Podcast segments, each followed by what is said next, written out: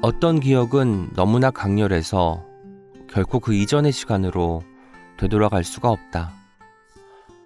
어쩌면 그렇게 환히 웃었지, 너는. 이제와 그 웃음을 생각하면 가슴이 미어진다. 미안해진다. 화가 난다. 나에게? 너에게? 그 무엇보다 은기가 보고 싶다. 안녕하세요. 오은의 옹기종기 오은입니다. 이현 작가님의 장편소설 호수의 일에서 한 대목을 읽어드렸습니다. 열일곱 살 호정은 누구에게도 말하지 못한 아픔을 품고 있습니다. 그리고 자신처럼 말하지 못하는 아픔을 품고 있는 은기를 알아봅니다. 그렇게 이들은 어떤 계절을 지나고 눈부신 성장을 하는데요. 오늘 책일아웃 오은의 옹기종기에 이현 작가님을 모십니다. 많은 동화와 청소년 소설을 써온 작가님과 함께 이 넓고 깊은 문학세계의 자장 안에서 미처 표현되지 못했던 감정들을 언어화하는 일에 대해서 이야기 나누겠습니다. 청취자 여러분의 많은 기대 부탁드려요. 예스이십사가 만드는 책일아웃은요, 수요일에는 요즘에 변화하는 일과 삶을 책으로 만나보는 이혜민의 요즘 산책이 방송되고요. 목요일에는 저자와 함께하는 인터뷰 코너 오은의 옹기종기와 황정은의 야심한 책이, 금요일에는 책임감을 가지고 어떤 책을 소개하는 어떤 책임과 세 권의 책과 만난 세 사람의 일상 이야기, 삼자 대책이 격주로 방송됩니다. 책일아웃에 소개된 도서와 저자 인터뷰는 웹진 채널S를 통해서도 보실 수 있으니 채널S에도 많은 관심 부탁드립니다. 리뷰를 올리실 때는 해시태그 책일아웃도 잊지 말아주시고요. 책일아웃에 광고를 하고 싶은 출판사, 영화사, 음반사 관계자분들은 채널S 공식 메일입니다. ches 골뱅이 예스이십사 닷컴으로 연락주세요. 우리 함께 읽는 우리 함께 있는 시간 책일아웃. 오랜만에 책일아웃 청취자분들을 위해 멋진 뮤지컬 공연을 소개합니다. 바로 강필석, 김동완, 이충주, 양효섭 배우가 출연 중인 뮤지컬 썸씽 로튼입니다. 썸씽 로튼은 낭만의 르네상스 시대를 배경으로 당대 최고의 극작가 윌리엄 셰익스피어에 맞서기 위해 인류 최초의 뮤지컬을 제작하는 바텀 형제의 이야기입니다. 윌리엄 셰익스피어를 당대의 아이돌처럼 표현했을 뿐 아니라 셰익스피어의 소설, 햄릿, 리어왕 등의 단어와 대목을 뮤지컬 속 넘버와 대사, 장면에 재기발랄하게 차용하여 문학 애호가들에게 독특하고 신선한 재미를 선사하는 작품입니다. 삼월 십구일 토요일 오후 일곱시 공연에 책일아웃 청취자 다섯 분을 초대합니다. 일인 두 매 S석입니다. 공연을 관람하고 싶으신 분들은 팟빵 댓글에 메일 주소를 남겨주세요. 당첨자분께는 메일로 개별 연락을 드리겠습니다. 뮤지컬 썸씽 로트는 예스이십사에서도 예매하실 수 있습니다.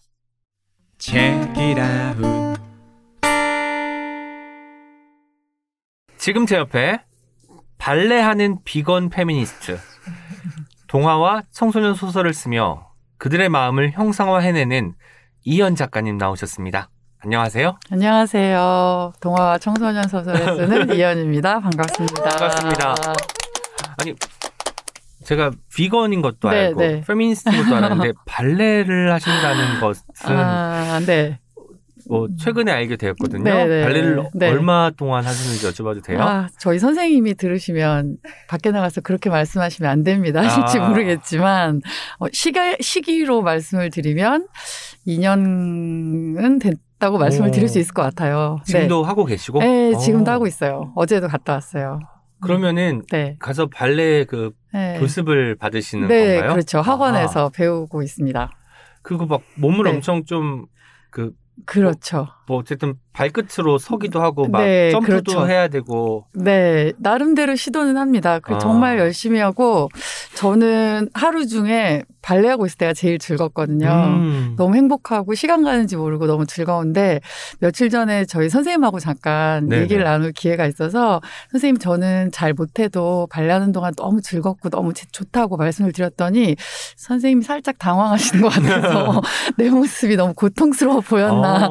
이런 생각이 들어요. 그렇긴 하지만 네 저로서는 너무 행복한 시간이에요. 음. 제가 얼마 전에 출연하기도 했던 박연준 네. 시인도 취미가 아. 발레고 아, 몇 년 동안 하셨거든요. 네. 그런데 이제 가끔 이제 네. 영상을 찍어가지고 이제 네. 피드에 올리기도 하시더라고요. 아 용감한 분. 근데, 근데 정말 제가 몇 년 동안 따라 보니까 네, 네. 예전보다 동작도 좀 커지고 네. 뭐 우아함도 갖추게 네. 되고 그래서 아 모든 네. 운동 몸을 쓰는 네. 일은 몸이 기억하는 것이 있으니까 네. 하면 느는구나라는 네. 생각이 들었습니다. 네. 발레의 가장 좋은 점 뭔가요? 발레의 가장 좋은 점은 제 생각에는 저희처럼 이렇게 약간 책임 사람들한테 좀 맞는 운동인 것 같은데 어, 그래요? 네, 음. 효과적인 측면에서 저희가 다 목도 숙이고 있고 등도 음. 구부정하잖아요. 근데 맞아, 맞아. 달, 발레가 기본적으로 다 펴고 어. 목을 세우고 바른 자세를 하는 거라서 어. 그런 점도 좋은 것 같고 또 책 읽는 사람들이 뭔가 좀 내향형인 사람들도 많잖아요. 그래서 발레를 할 때는 어떤 다른 사람하고 물론 같이 군무인 셈이지만 음. 어, 자기 스스로 자기와의 싸움이라고 할까요? 네. 오늘 혹은 자기만의 시간이라고 할까요? 어. 그런 점도 그렇고요. 또 아마 이 방송 들으시는 분들 중에서도 운동 별로 안 좋아하시는 분들이 많으실 것 같아요. 그래서 저도 숨 쉬는 거 말고는 다 싫어했던 사람인데 발레는 비록 제 모습은 선생님이 보시기에 굉장히 피곤해 보이셨을지 모르겠지만 못해도 제 느낌은 어쨌든 춤을 추고 있는 거잖아요. 어, 그렇죠. 발레라는 어. 가장 춤 중에서도 어떻게 보면 가장 우아한 음. 그 춤을 추고 있고 우아한 음악 속에 있고 그래서 좀 운동을 하고 있다는 느낌이 없이 즐겁게 그 시간을 아. 보낼 수 있는 것 같은 생각이 들어요. 그리고 저희가 글을 쓰는 사람이잖아요. 네, 그래서 네. 뭐 어쨌든 뭐 표현되기는 하지만 나만 일단 볼 수 있는 건데 바깥쪽으로 뭔가를 표출하는 그렇죠. 장르잖아요. 그래서 네. 뭔가 안에 있는 것만 다스렸던 사람이 이걸 바깥쪽으로 표출한다는 점에서도 발레가 참 좋은 운동인 것도 같네요. 네. 그리고 뭐 에어로빅이라든지 탱고라든지 이렇게 다이나믹한 춤도 음. 좋겠지만 모르긴 해도 책 사람들이 좀 그렇게 리드미컬한 사람들이 잘 없잖아요. 네네. 그래서 발레는 그런 점에서도 그렇고 저는 좀 책 읽는 사람들하고도 잘 맞을 수 있는 아. 운동이자 취미가 아닐까 하는 생각이 들어요. 남성들도 배우는 사람들이 꽤 있나요? 어, 많진 않고 가끔 있는데요. 가장 인상적이었던 분은 코로나 전에 저희 네. 학원에 다녀주셨던 분 중에 프랑스 남자분이 계셨어요. 오. 나이가 한 오십 대 중반은 되실 것 같고 약간 배 나온 아저씨 같은 음. 그런 네네. 분이셨거든요. 근데 우리나라 사람들 특징이 자기를 이렇게 표현하는데 좀 쑥스러움이 그렇죠. 많잖아요. 그래서 어, 되도록 사실 발레도 내가 잘 못한다는 생각이 드니까 예쁜 옷을 레오타드 입고 싶어도 좀 신경 쓰여서 잘 못하고 이런 게 있는데 그리고 남자분들은 대부분 의상을 갖춰 입은 분이 없거든요. 아, 그 체육복 입고 그냥 와서? 네, 발레리나 옷이, 발레리노 옷이 좀, 좀 민망한 그런 달라붙는 게 있으니까. 네, 그렇잖아요. 근데 그분은 잘 그렇게 잘하시는 분이 아니었는데도 발레리노 의상을 쫙 갖춰 입고 오셔가지고 그 한국 여자들이 가득한 곳에서 혼자 표정은 거의 국립발레단 솔리스트 정도 되는 거예요. 네. 너무 행복하게 어. 그 시간을 누리시는 모습이 너무 인상적이었어요. 어. 아 부럽다는 생각도 들었고 아, 나도 좀 저런 마음으로 발레를 해보고 싶다. 아, 난 잘 못한다. 뒷줄에 어. 서야지. 눈에 안 띄어야지. 음. 이런 생각을 쭉 하고 있었는데 네, 그래서 정말 인상적이었고 커플로 오시는 분들도 네. 젊은 분들 아. 가끔 계시고 그래요. 그 잘해야 한다는 그 강박을 좀 버리고 즐겨야겠다라는 마음으로 바꾸는 게 가능하다면 네. 발레만한 운동도 없을 것 같다는 그렇죠. 생각이 듭니다. 그 아까도 오시고 난 다음에 살짝 이야기를 나누기도 했지만 십 년 만에 네. 바닷가 근처에 작업실을 마련했다고 네. 들었습니다. 네. 어디에 있는 작업실인가요? 네, 부산 바닷가에, 부산 바닷가에 작은 작업실입니다. 그럼 네. 실제로 바닷가를 많이 나가시나요? 네, 많이 나갑니다. 오, 산책으로? 제가, 네. 오. 저희 강아지랑 지금 둘이 살고 있거든요. 작업실에 갈 때도 당연히 같이 가고, 음. 그래서 서울에서도 산책을 하긴 하지만 서울에서는 좀 의무감으로 나갈 때도 많이 있고 그랬는데 네. 거기는 저도 너무 좋으니까 음. 뭐 또 자주 나가고 길게 나가고 그래요. 오늘 사실 이현 작가님 모신 것은 음. 최신작 호수의 일 때문에 이제 모셨는데 네. 조만간 다음 작품이 바다의 일이 될 수 있겠다라는 생각을 살짝 하게 됩니다. 오랜만에 청소년 소설을 네. 출간하셨어요. 네. 동화 작업도 하시고 청소년 소설 작업도 하시는데 이게 내가 지나온 시기를 다시 또 집중해서 쓴다는 점에서는 공통점이 있지만 네. 아무래도 작업할 때 마음가짐이나 몸가짐이 좀 달라질 것 같아요. 이 두 가지 작업이 어떻게 다른가요? 음, 좀 많이 다른 것 같아요. 좀 많이 다른데 음, 뭐라고 할까요? 소설은 디테일한 것들을 그려내면서 세계를 이렇게 만들어 간다면 음. 동화는 그런 것들을 생략해 나가면서 세계를 만들어 가는 것 같아요. 아. 네, 현, 소설은 현실을 더 디테일하게 음. 어, 미시적으로 들여다보고 그려나간다면 동화는 그것들을 더 단순화시키고 압축적으로 보여주는 음. 작업인 것 같아서 각각 다른 종류의 어려움이 있는 것 같아요. 어려움이 있는데 제가 느끼기로는 동화 쪽이 더 어려운 것 같아요. 아. 뭐랄까요? 어, 공정이 하나 더 들어간다고 해야 될까요? 상상력이라는 것을 네. 더 많이 발휘해야 되고 음, 어쩌면 네. 그 소설 같은 경우는 뭐 현장 조사든 이런 걸로 좀 상당 부분 디테일을 챙길 네. 수가 있지만 네. 동화는 사실 우리가 거기서 좀 많이 좀 벗어나게 네. 됐잖아요. 살아오면서. 그러다 보니까 더 좀 멀게 느껴지는 것이 네. 아닐까. 다시 그쪽으로 네. 다가가기에. 그런 느낌도 드는데. 그렇기도 하고요. 소설은 제가 디테일하게 세계를 그러니까 취재를 하든 네. 취재를 바탕으로 디테일하게 세계를 구성해서 그걸 잘 쓰면 되는 것인데 네. 거라면 동화는 디테일한 세계를 제가 주, 조사를 하고 이해를 하고 디테일하게 그려낸 것을 음. 어, 단순화시켜서 보여줘야 하는 네. 부분이죠. 어린이 독자는 어린이 독자가 저 우리랑 공감할 수 있는 부분에서 저는 뭐 큰 차이가 있다고 생각하지는 않는 편인데 어쨌든 문장 독해력이라든지 음. 세계에 대해서 가지고 있는 배경 지식에서 차이가 있잖아요. 음. 그렇기 때문에 그렇게 같이 소통하기 위해서 다시 한번 공정을 더 치는 느낌이 네네. 들어서 어, 호수의 일을 쓰면서 되게 오랜만에 청소년 소설을 음. 지금 쓴 거거든요. 그러다 보니까 어려움도 있었지만 한편으로는 좀 홀가분한 음. 그런 느낌이 들기도 했어요. 네. 두 가지 작업을 병행하시는 게 좋을 것 같은 생각이 드는 게 이쪽에 좀 있다가 이게 또 그리워지잖아요. 네, 이쪽 세계가 그리워지면 네, 또 네. 이제 소설도 쓰시고 다시 동화로 가시기도 하고 왔다 갔다 하시는 이유를 또 알 수 있게 되었습니다. 오늘 제가 오다가 음, 네. 이번에는 어린이 독자는 아닌데 청소년 독자가 글을 쓴 것을 보았습니다. 그런데 얼마 전에는 또 어린이 독자께서 또 편지를 보내서 그 편지를 또 에스엔에스에 올리시기도 했는데 아마 그런 편지를 받으면 심장이 터질 것처럼 좋을 것 같아요. 어떠신가요? 그런 거, 그런 메시지를 받을 때마다. 정말 그래요. 정말 말 그대로 과정 없이 심장이 터질 것 같이 정말 음. 기쁨, 너무 벅찬 기쁨이고요.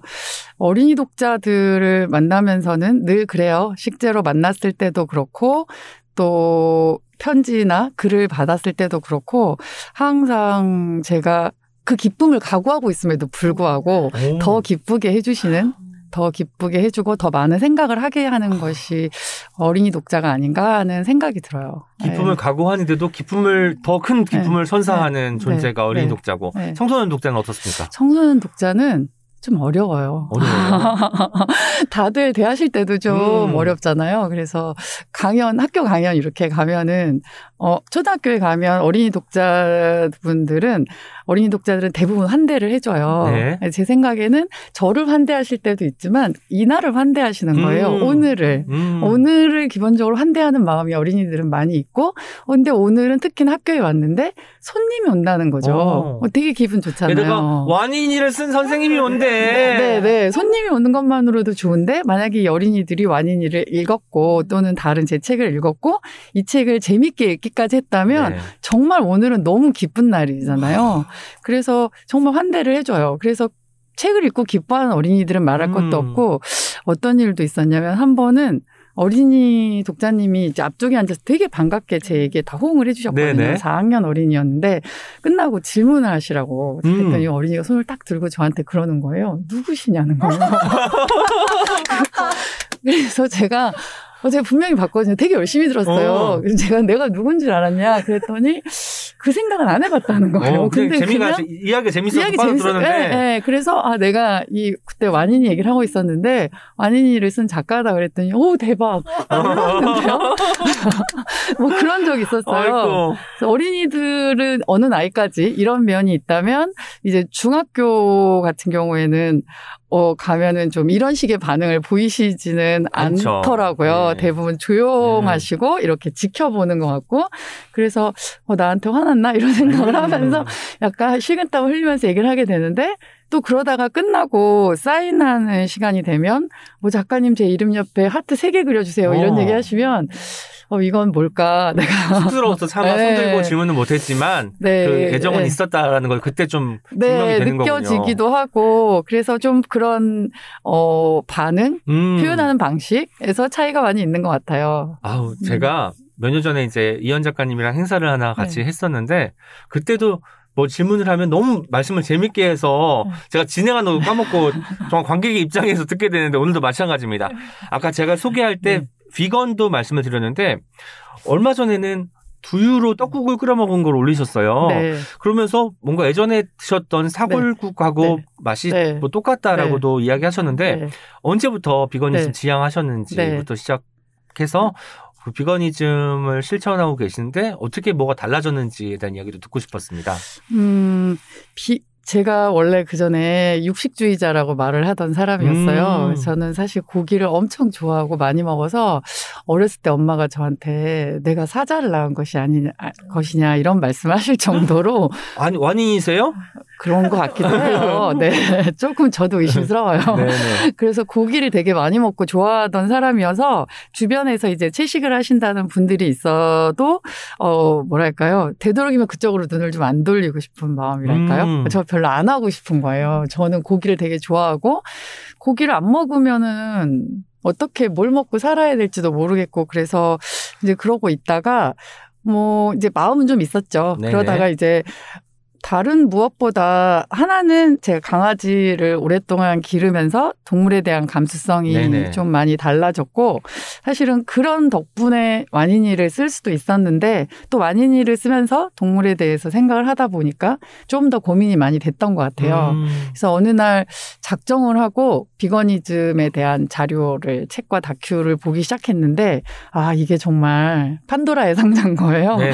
그래서 저는 비건까지는 생각을 정말 안 했고 고요. 육식을 끊는다 정도만 음. 생각을 하고 이제 시작을 했는데 어, 보시면 아시겠지만 사실은 육식 어떻게 보면 고기로 소비되는 동물들의 고통이 제일 적다고 말을 할 수도 있을 것 같다는 느낌을 저는 네네. 받았어요. 빨리 이제 단번에 음. 끝나는 부분이 있어서 근데 유제품이라든지 음. 또는 우유 종류들에 대한 로 인한 거, 그다음, 예, 그리고 해산물 같은 경우에도 바다 생태계에 대한 파괴가 너무 심하고 그래서 본의 아니게 본의 아니게 정말 비건로 비건이 되어야 되는구나 하는 데까지 이제 좀 마음이 물론 네. 이제 상황이 몰린 것 같기도 해요. 마음이 그쪽으로 몰린 것 같기도 해요. 정말 그러고 싶진 않았습니다.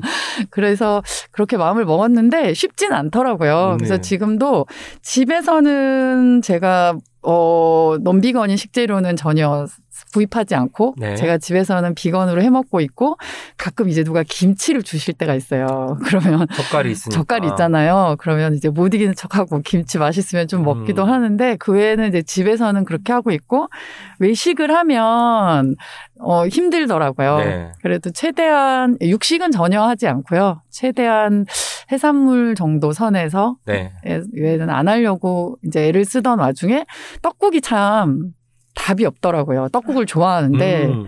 네, 고기를 안 넣고 어떻게 멸치국수라도 내야 될 것 같으니까 그러니까요. 못해. 그래서 채수로 해봤는데 맛이 없는 거예요. 음. 그래서 아, 이 인생에서 이제 이번 생에 떡국은 없는가 이런 생각을 하고 있었는데 누가 두유 떡국 얘기를 트위터에서 본 것 같아요. 네네. 그래서 처음에는 좀 콜라에 밥 말아 먹는 것 같기도 하고 그래서 맛이 있을 리가 없다 생각을 했는데 오, 맛있어요. 오. 적극 권합니다. 이거는 꼭 비건이 아니시더라도 좀 깔끔한 맛을 좋아하시는 분들은 네. 아주 맛있게 드실 수 있지 않을까 싶어요. 트위터 이현 작가님 계정 가시면 레시피 비슷한 게 올라와 있으니까 그거 참조하셔서 만들어 드시면 될 것 같습니다. 자, 그럼 이현 작가님 소개를 해드리겠습니다. 네. 잘 들어주세요. 감동적인 것을 얘기해주고 싶은 마음이 이야기가 된다고 말하는 동사영 작가. 신도시에 있는 아파트 아이로 성장했다. 책 읽는 걸 좋아하는 단짝 친구와 모종의 독서 경쟁을 하던 초등학교 오 학년 때를 각별히 기억하고 있다. 그 시절 처음으로 어른이 되면 작가가 되고 싶다고 생각했다. 가방에 교과서는 없어도 순정만 나는 꼭 챙기던 중학생 시절. 베르사유의 장미로 프랑스 혁명을 떼고, 오레스의 창으로 러시아 혁명을 떼고, 불의 검으로 철기 문명의 도입을 뗐다. 불만이 많던 고등학생 때는 시와 소설을 탐닉하며 수업 시간에는 몰래 연애 소설을 썼다. 국문학과에 진학했고 대학 졸업 후에는 광고회사 직원으로, 방송국 구성작가로, 학원 강사로, 서점 주인으로, 활동가로 직업을 바꾸다 자신이 언제나 책을 좋아했다는 사실을 깨닫고는 무턱대고 글을 쓰기 시작했다. 뒤늦게 글을 쓰면서 남보다 십 년 뒤처졌다는 생각에 조급함이 컸다. 한편으로는 신이 나서 정신없이 썼는데 주변에는 누구에게도 쓴다는 얘기를 하지 않아 수상을 했을 때는 서운하다는 말까지 들었다. 이천오 년 전태일문학상 소설 부문에 당선되며 작품 활동을 시작했고 이천육 년 짜장면 불어요로 창비 좋은 어린이책 공모 대상을 수상하며 동화작가로 등단했다. 안 된다고 하면 더 하고 싶어지는 성격의 소유자. 새로운 것을 좋아한다. 비건인이자 빵순이, 롯데자이언츠의 팬이고 노래 부르는 것을 무척 좋아한다. 작가 이현에게는 두 가지 꿈이 있다. 티비를 볼 틈도 없이 빠져들어 읽을 수 있는 책을 쓰는 것. 그리고 어린이가 성인이 되어 어렸을 때 읽은 책으로 가장 먼저 생각나는 책을 쓰는 것이다. 여기까지입니다. 네, 어, 감사합니다. 음. 깜짝 놀랐어요. 너무 감동이에요. 네. 감사합니다. 감동이라고 하셨으니까 감동적인 것을 얘기해주고 싶은 마음이 이야기 된다고 말씀하셨다고 했어요. 네. 그러면 이야기의 본질에는 감동이 음. 있어야 된다라고 믿는 편이신가요? 음, 그렇죠. 음. 감동이 무엇인지는 사람마다 이야기마다 다를 수 있겠지만 우리가 마음이 움직여지는 어떤 순간을 음. 경험하기 위해서 현실에서 사실은 우리가 다 겪어왔던 일들이잖아요. 네네. 겪어왔던 순간들이잖아요. 그것을 어, 잘 이해할 수 있는 방식으로 재구성해 놓은 음. 어, 뭐랄까요. 정성스러운 상차림 같기도 하고 음. 네, 그런 시간을 관통하면서 내 마음이 어땠는지를 느끼고 내 마음과 다시 한번 네. 만날 수 있는 그런 순간이 감동이 아닐까요? 음. 음. 너무 멋있는 말을 초반부에 네. 많이 쏟아주셔가지고 네. 제가 뭉클해졌습니다. 제가 그리고 마지막에 동사영 작가라고 또 소개를 해드렸는데 네. 동사영 작가는 네. 그 정말 움직이는 네. 작가를 뜻하는 걸까요? 그 마음을 움직이는 의미에서? 아, 네, 그게 아마 어떤 평론가님께서 네네. 저를 그렇게 정의해 주셨던 걸로 기억을 하는데 어, 저는 제가 굉장히 뭐랄까 공감이 가는 음. 말씀이었고 제가 지향하는 바를 잘 읽어주셨다는 음. 생각이 들었는데요. 음, 동화를 쓰면서 그런 이야기를 쓰고 싶어 하는 것 같아요. 제가 어렸을 때 좋아했던 책들, 동화들을 네네. 생각해보면 저는 내가 갈 수 없는 곳을 달려가는 이야기들을 좋아했던 오. 것 같아요. 그래서 작가가 되고 나서 처음에 어, 짜장면 불어요라는 단편집으로 제가 등, 등단을 했는데 그때도 거기에 실린 단편들 중에서 지구는 잘 있지라는 에스에프가 있어요. 네. 그게 이제 그 단편 중에 제가 제일 마지막으로 썼던 거였는데 음. 사실은 그거를 쓰지 않고 그 앞에 것만으로 충분히 분량이 됐었거든요. 네. 근데 쭉 다시 써놓은 걸 읽어보니까 어, 제가 느껴지는 어떤 불만이 어, 동사가 없다는 음. 없는 이야기들인 것 같은 느낌이 좀 있었어요. 오. 그리고 나는 어렸을 때 이런 이야기를 안, 아니었다. 내가 좋아하는 이야기들은 이렇지 않고 달리는 이야기들이었는데 오. 뭐랄까요? 그 제가 짜장면 불어요로 등단한 게 이천육 년인데 그 무렵에 흔히 이제 오은 시인께서는 어린이 문학 쪽을 잘 모르시니까 아마 네네. 그때 그런 얘기를 못 들어보셨을 것 같은데 어, 어린이 문학과 관련된 분들은 다 기억을 하실 텐데 어린이 문학의 뭐 소설화 경향 이런 어. 논란들이 좀 논쟁들이 좀 있었던 시기였어요. 음. 그래서 좀 더 뭐랄까요 소년 소설 이라고 음. 더 독해를 할 수 있을 것 같은 그런 작품들이 많은 시기에 제가 등단을 했고, 지금 돌이켜보면 아마 제가 습작을 하면서 이제 다른 책들을 읽었으니까 그런 영향, 그런 자장 속에서 네네. 저도 그런 이야기들을 썼던 것 같은데, 이제 공모에 내려고 딱 보는데 그런 생각이 들더라고요. 어, 내가 어렸을 때 좋아한 건 이런 얘기 아니었는데. 음. 그래서 어, 고민을 하다가 지구는 잘 있지라는 우주선을 타고 나가는 음. 아주 제가 지금까지 쓴 얘기 중에 제일 멀리 간 얘기예요. 그게. 우주까지 갔으니까. 네, 우주까지 갔으니까 그런 이야기를 쓰게 됐었고 음. 그 이후로도 좀 그런 이야기들을 지향하면서 쓰는 것 같아요. 네.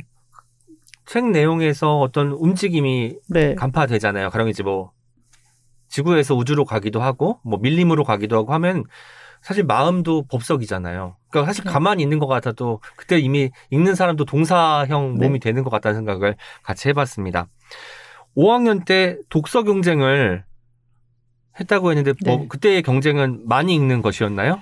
많이 읽는 것이기도 했고요. 오 학년에서 육 학년 올라가는 고 일 년 정도 어떤 친구랑 같이 음. 친하게 지내면서 약간 책 읽기 경쟁 같은 게 붙었었는데, 많이 읽는 것보다는 어른 책을 읽는 게 중요하잖아요. 아. 그 나이 때는 그런 거 있잖아요. 언니들께 더 중요하고. 그래서 제가 어린이들 만났을 때도 한 오 학년, 육 학년 된 어린이들 중에서는 제 책 중에서도 청소년 소설을 읽은 친구들이 있어요. 그러면 꼭 저한테 와서 얘기해요. 음. 반드시 얘기해야 되는 거죠. 이분한테 나는 동화보다는 살짝 좀 약간 나 좀 성숙했어. 성숙한 독자야. 어. 이런 얘기를 하고 싶으시니까 얘기를 하시거든요. 그런 마음이 있잖아요. 음. 그래서 그때 그 친구가 굉장히, 나중에 알고 보니까 저보다 나이가 한 살 많았더라고요. 오. 그 친구가. 그리고 굉장히 책을 많이 읽는 친구여서, 그 친구가 지금도 제가 기억하는 건 폭풍의 언덕을 읽고 와서 오. 읽었냐는 거예요. 근데 저는 그런 언덕은 처음 들어봤거든요. 정말 무슨 그런 언덕이 있는지. 근데 뭐 걔가 그리고 히드클리프 얘기를 막 했는데 음. 뭐 안다고 했어요.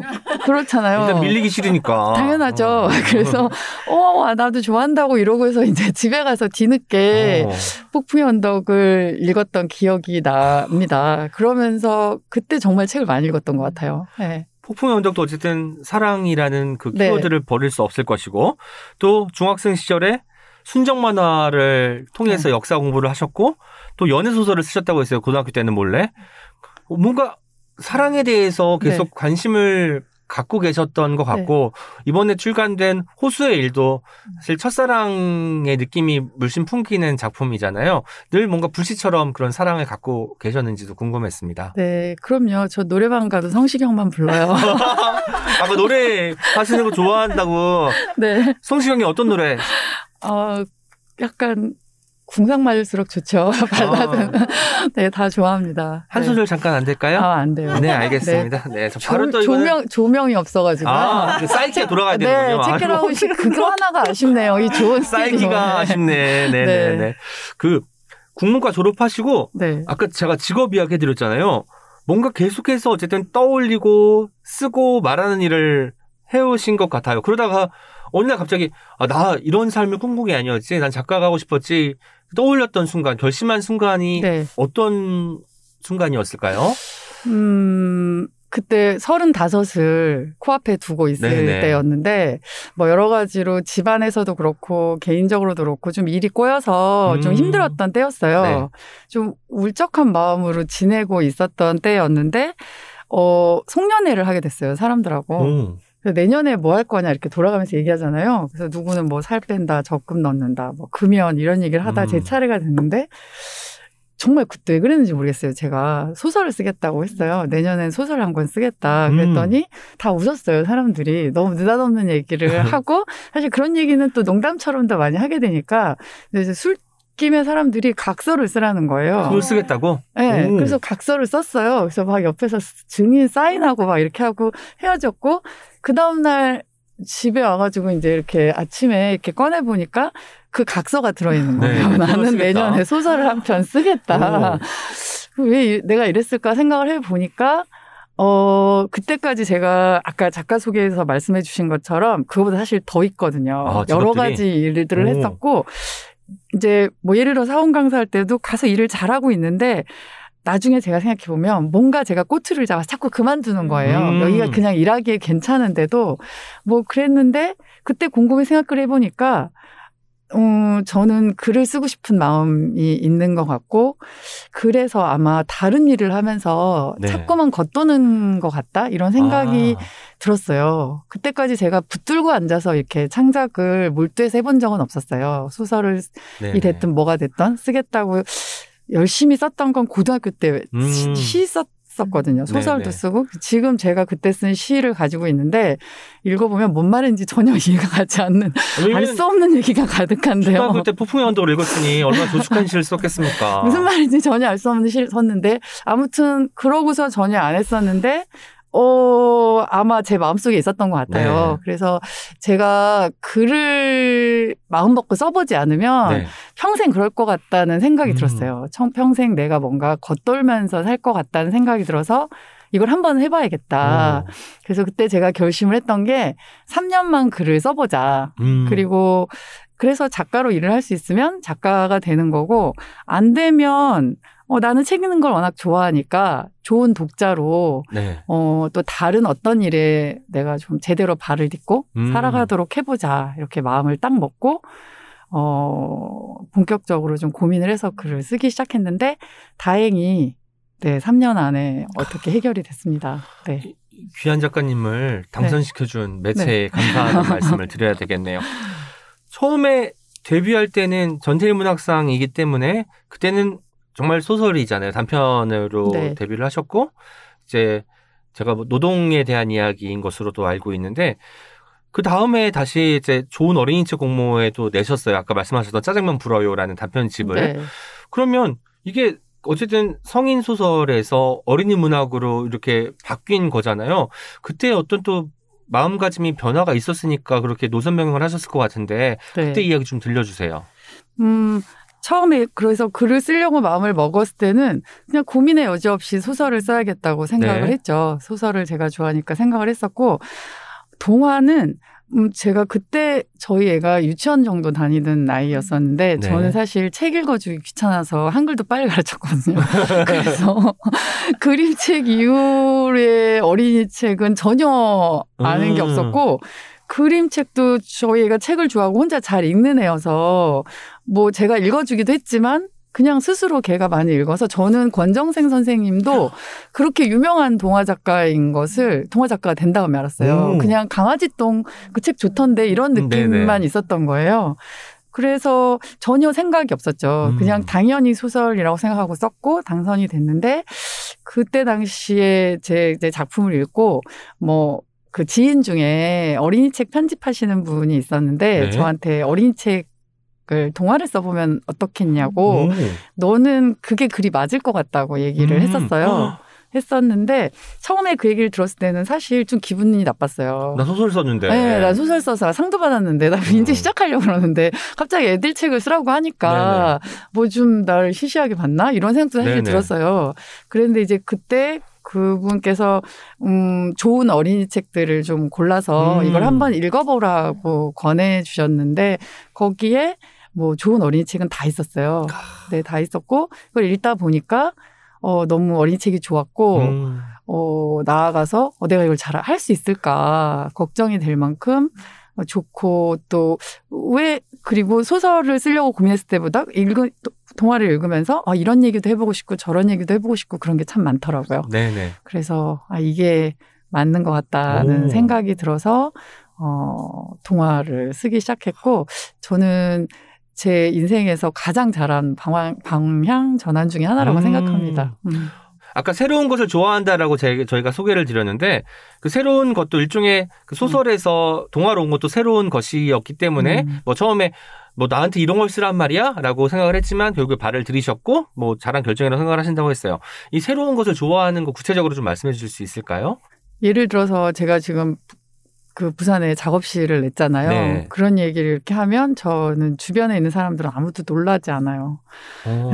그냥 어느 날 갑자기 나 부산에 작업실을 냈고 나 내 다음 주에 내려갈 거야. 그러면 그럴 줄 알았어. 약간 오. 그런 반응이고 저희 제가 지금 살고 있는 집이 오 년째 살고 있거든요. 네. 제 인생에서 가장 오래 살은 집. 오, 항상 이사를 자주 다니셨구나. 어른이 된 다음에 가장 같은 장소에서 오래 살고 있는 집이고 그래서 이제 저희 애가 피해를 좀 봤는데 걔가 대학 갈 때 이렇게 원서를 쓰는데 네네. 걔가 지원한 학교에서 쭉 초등학교부터 다 쓰는 게 있었거든요. 네. 근데 거의 칸이 모자라는 거예요. 아, 너무 많이 너무 전학을 많이 달아서 그래서 저한테 이걸 보고 뭘 한 말이 할 말이 없냐. 그래서 음.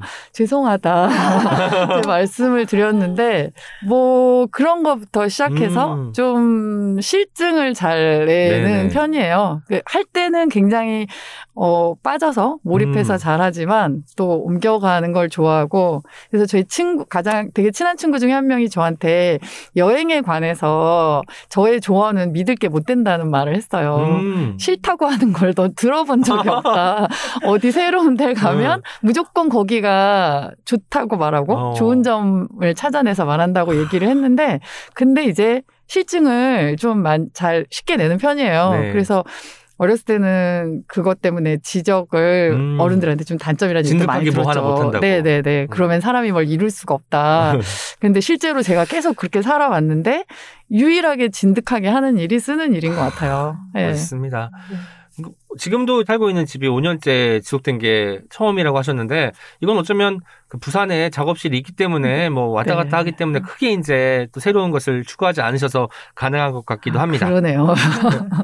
마지막에 저희가 소개시켜, 네. 소개시켜드렸던 부분이 이현의 두 가지 꿈인데 이미 이루어진 것도 같아가지고 네. 티비를 볼 틈도 없이 빠져들어 읽을 수 있는 책을 쓰는 네. 것 그리고 어린이가 성인이 되어 어렸을 때 읽은 책으로 가장 먼저 생각나는 네. 책을 쓰는 것 네. 뭐 어느 정도 좀 달성된 것 같지 않으신가요? 아, 네, 그렇죠. 어린이 독자를 책으로 만나는 일은 책으로 만나는 일, 어린이 독자를 위한 책을 쓰는 일은 그 두 가지 꿈을 동시에 이룰 아. 수 있는 아주 귀한 일입니다. 네.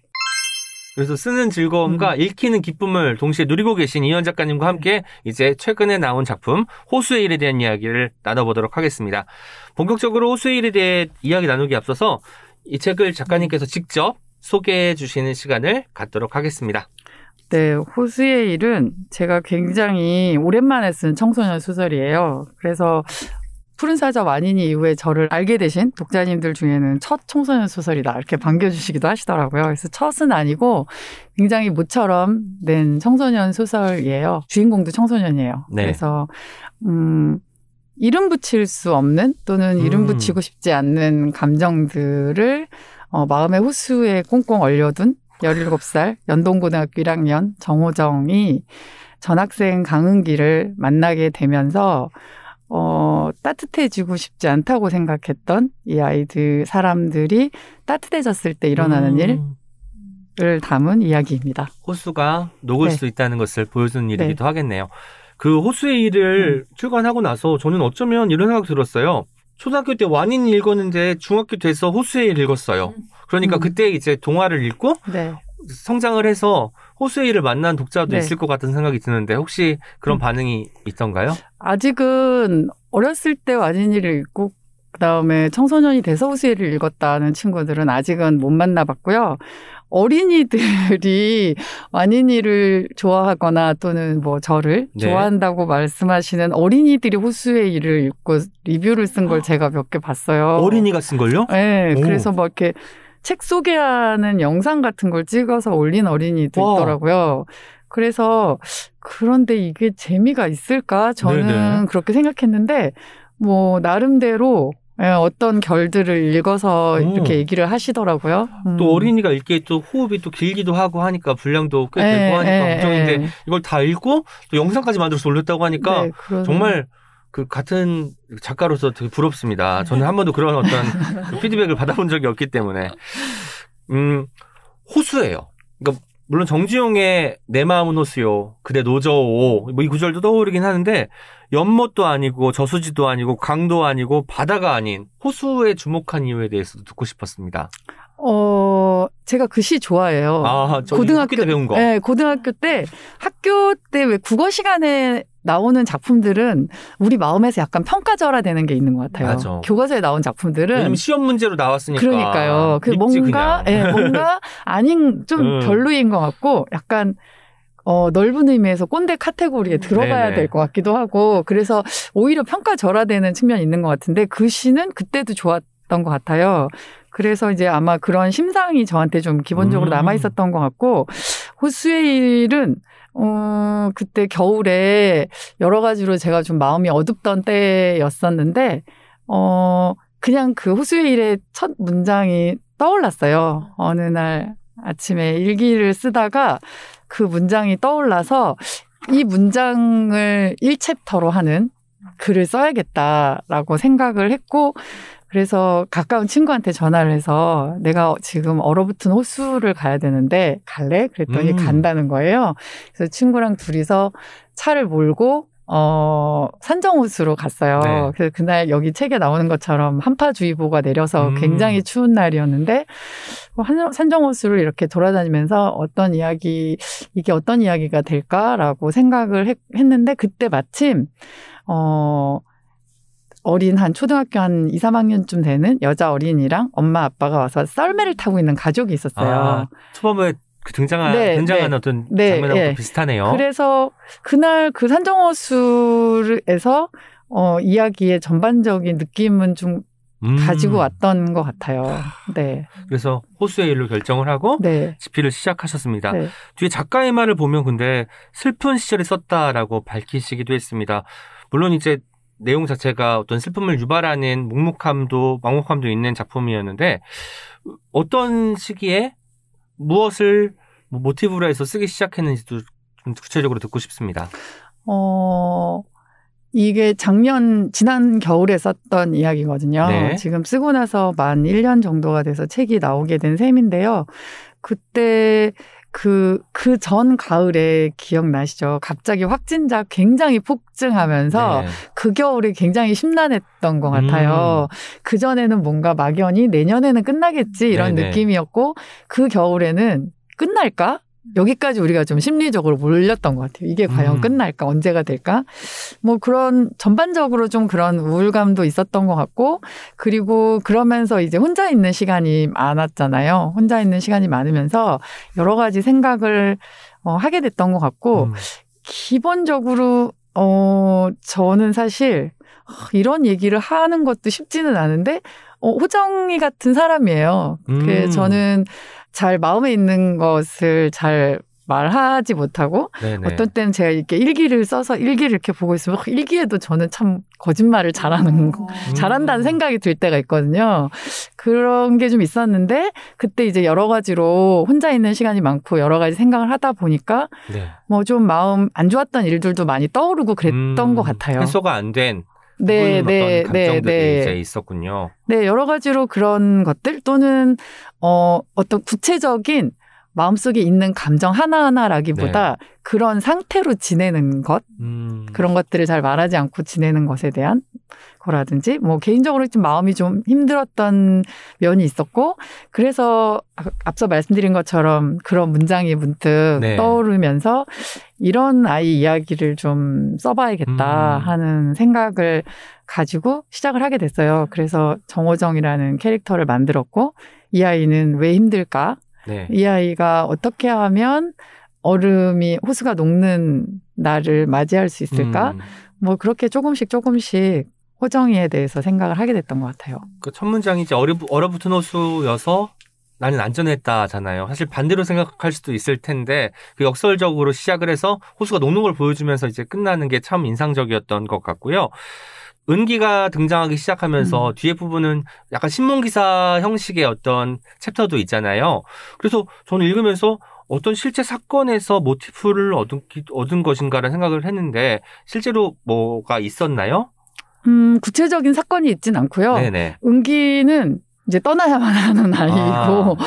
또 은기도 호정이처럼 말할 수 없는 말이 되어서 나오기 힘든 이야기를 네네. 품은 아이여야겠다고 아. 생각을 했는데 어떤 어떤 일이 있을까 음. 이런 고민을 하다가 어 은기는 남자 아이잖아요. 네. 소년인데 어 은기의 삶을 저렇게 어렵게 만든 가해자는 아버지잖아요. 네. 가장 폭력적인 형태의 음. 가부장.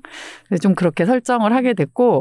그래서 저는 이제 처음에 아, 그러면은 가정폭력이니까 이렇게 해가지고 이렇게 이렇게 해서 하면은 어, 만약에 아버지를 죽게 하면 얘는 정당방위가 되겠지. 처음에 이렇게 되게 쉽게 생각했어요. 네네. 그래서 아는 변호사님한테 전화를 해서 이렇게 하려고 하는데 그랬더니 그거 안 됩니다 이러는 거예요. 왜 안 되냐 그랬더니 저도 처음 알았어요. 그런 판결이 내려진 적이 없고 오. 우리나라에서는 정당방위가 어, 정당방위가 인정되는, 받는 게 정말 힘든 일이다. 사례가 아. 거의 없다. 그래서 제가 막 집요하게 물었죠. 그래도 하야, 어떻게 해야 되는 거예요? 네네. 어떻게 하면 되냐? 그랬더니 비디오처럼 음. 명명백백한 증거가 있어야 된다. 그러시더라고요. 네. 그래서 아무튼 설정은 그렇게 만들었는데, 뭐, 그래서, 어, 뭐랄까, 요즘에 좀 남자, 소년들, 그러니까 여학, 청소년들도 네. 여성과 남성이라든지 제삼의 성이라든지 이런 젠더 간의 갈등이나 뭐 그런 상황들도 네. 있고 또는 그런 것들을 일부러 자극하는 세력들도 음. 많이 있고 그렇잖아요. 그런 고민 속에서 좀 은기의 사연을 그렇게 더 만들기도 했어요. 아, 그렇군요. 뭔가 뭔가 진짜로 시의적인 느낌이 들고 실제로 학교를 묘사할 때 그런 것이 더 많이 드러났는데 그 학교에 지금 고일들이 어떻게 생활하는지가 이 책에 고스란히 담겨 있고 제가 놀랐던 것 중에 하나가 사촌 동생이 고등학생이 들어가는데 당연히 저는 뭐 유튜브를 제일 많이 이용할 줄 알았는데 그건 그렇지만 메시지를 주고받을 때 페이스북 메시지를 주고받는다는 거예요. 저는 페이스북 메신저를 지운 지가 오래됐거든요. 거기에 너무 이제 광고 같은 것들도 많이 올라오고 해서 그것부터 시작해서 아 내가 지금 세대와 아직 호흡이 곤란해진 상황이구나를 느꼈는데 그것부터 시작해서 수능을 보는 사람과 수시로 이제 대학에 들어간 사람과의 어떤 경로 차이가 등장하기도 하고 뭔가 다소 어수선한 분위기가 늘 있는 음. 교실에서 바이러스처럼 소문이 퍼지기도 하고 누군가를 배제하는 일이 횡행하기도 하고 기본적으로 누구나 다 어떤 모종의 열등감이나 편견 같은 것들을 갖고 있는 어떤 교실 풍경이 그려지더라고요. 그래서 이 교실 뭐 당연히 한반이긴 하지만 이걸 구성할 때도 굉장히 많은 공을 들였겠다라는 생각을 했습니다. 사전조사를 굉장히 많이 하셨을 것 같은데 이 부분에 대한 이야기도 듣고 싶었습니다. 음, 고등학생들을 좀 만났어요. 아. 제가 청소년 소설을 그동안 안 쓰게 된 이유, 큰 이유인데요. 제가 애가 이제 지금 걔는 이십 대 중반이거든요. 그러니까 걔가 고등학교를 한 졸업할 무렵이 되니까 그때부터 좀 약간 진짜 겁이 났던 것 같아요. 네. 청소년들은. 어, 왜냐하면 사실 기존에 나, 나와 있는 책들도 어떤 건 제가 보면 잘은 모르지만 근데 약간 뭐랄까요 가상의 청소년인 것 같은 음. 그런 청소년들이 나오는 이야기들이 좀 있었던 것 같고 저는 청소년 소설에서 소설 다 마찬가지겠지만 특히나 청소년 제가 어른인데 청소년 소설을 쓸 때 어. 진짜 거를 쓰는 게 가장 중요하다는 생각이 좀 들기도 해서 진짜 거. 어떻게 해야 될지 를 모르겠고 되게 겁이 나더라고요. 네. 한마디로 말해서 틀릴까 봐 겁이 음. 나더라고요.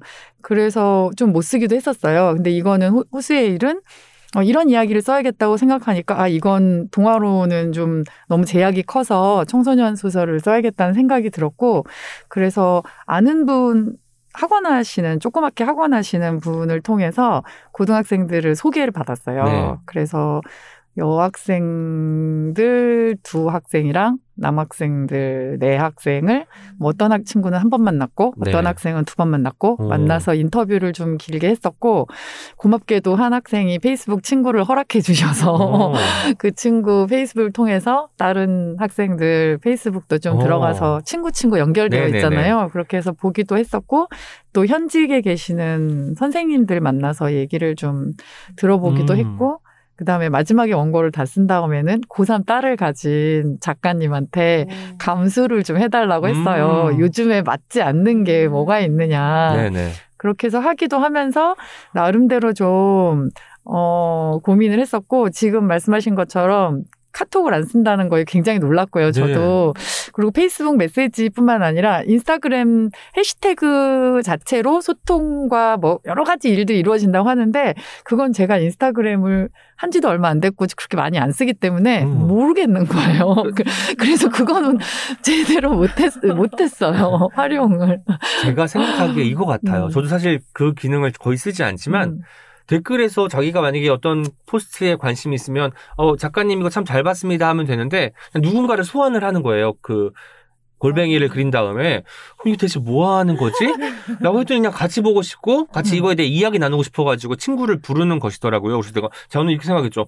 아니 왜 그냥 따로 이야기하면 되는 거 아니야? 여기 이렇게 부르는 게 뭔가 하나의 문화인가? 라고 하는데 그런 것들이 이제 있는 것 같더라고요. 네, 좀 많이 다르고 그래서 제가 물어봤거든요. 왜 카톡을 안 쓰냐? 그랬더니 카톡은 번호든 아이디든 물어봐야 되잖아요. 아. 제가 오은 선생님한테 말을 걸고 싶으면 선생님 전화번호 주세요. 카톡 아이디 주세요 되는데 어, 그래서 싫다는 거예요. 음. 그래서 페이스북에서 차라리 오은 이렇게 검색을 하는 게 편했다고 오. 해서 제가 근데 만약에 오은 검색하면 여러 사람이 나오는데 네네. 다 확인하려면 번거롭지 않냐고 그랬더니 정말 모두가 똑같은 표정으로 저를 이렇게 보더라고요.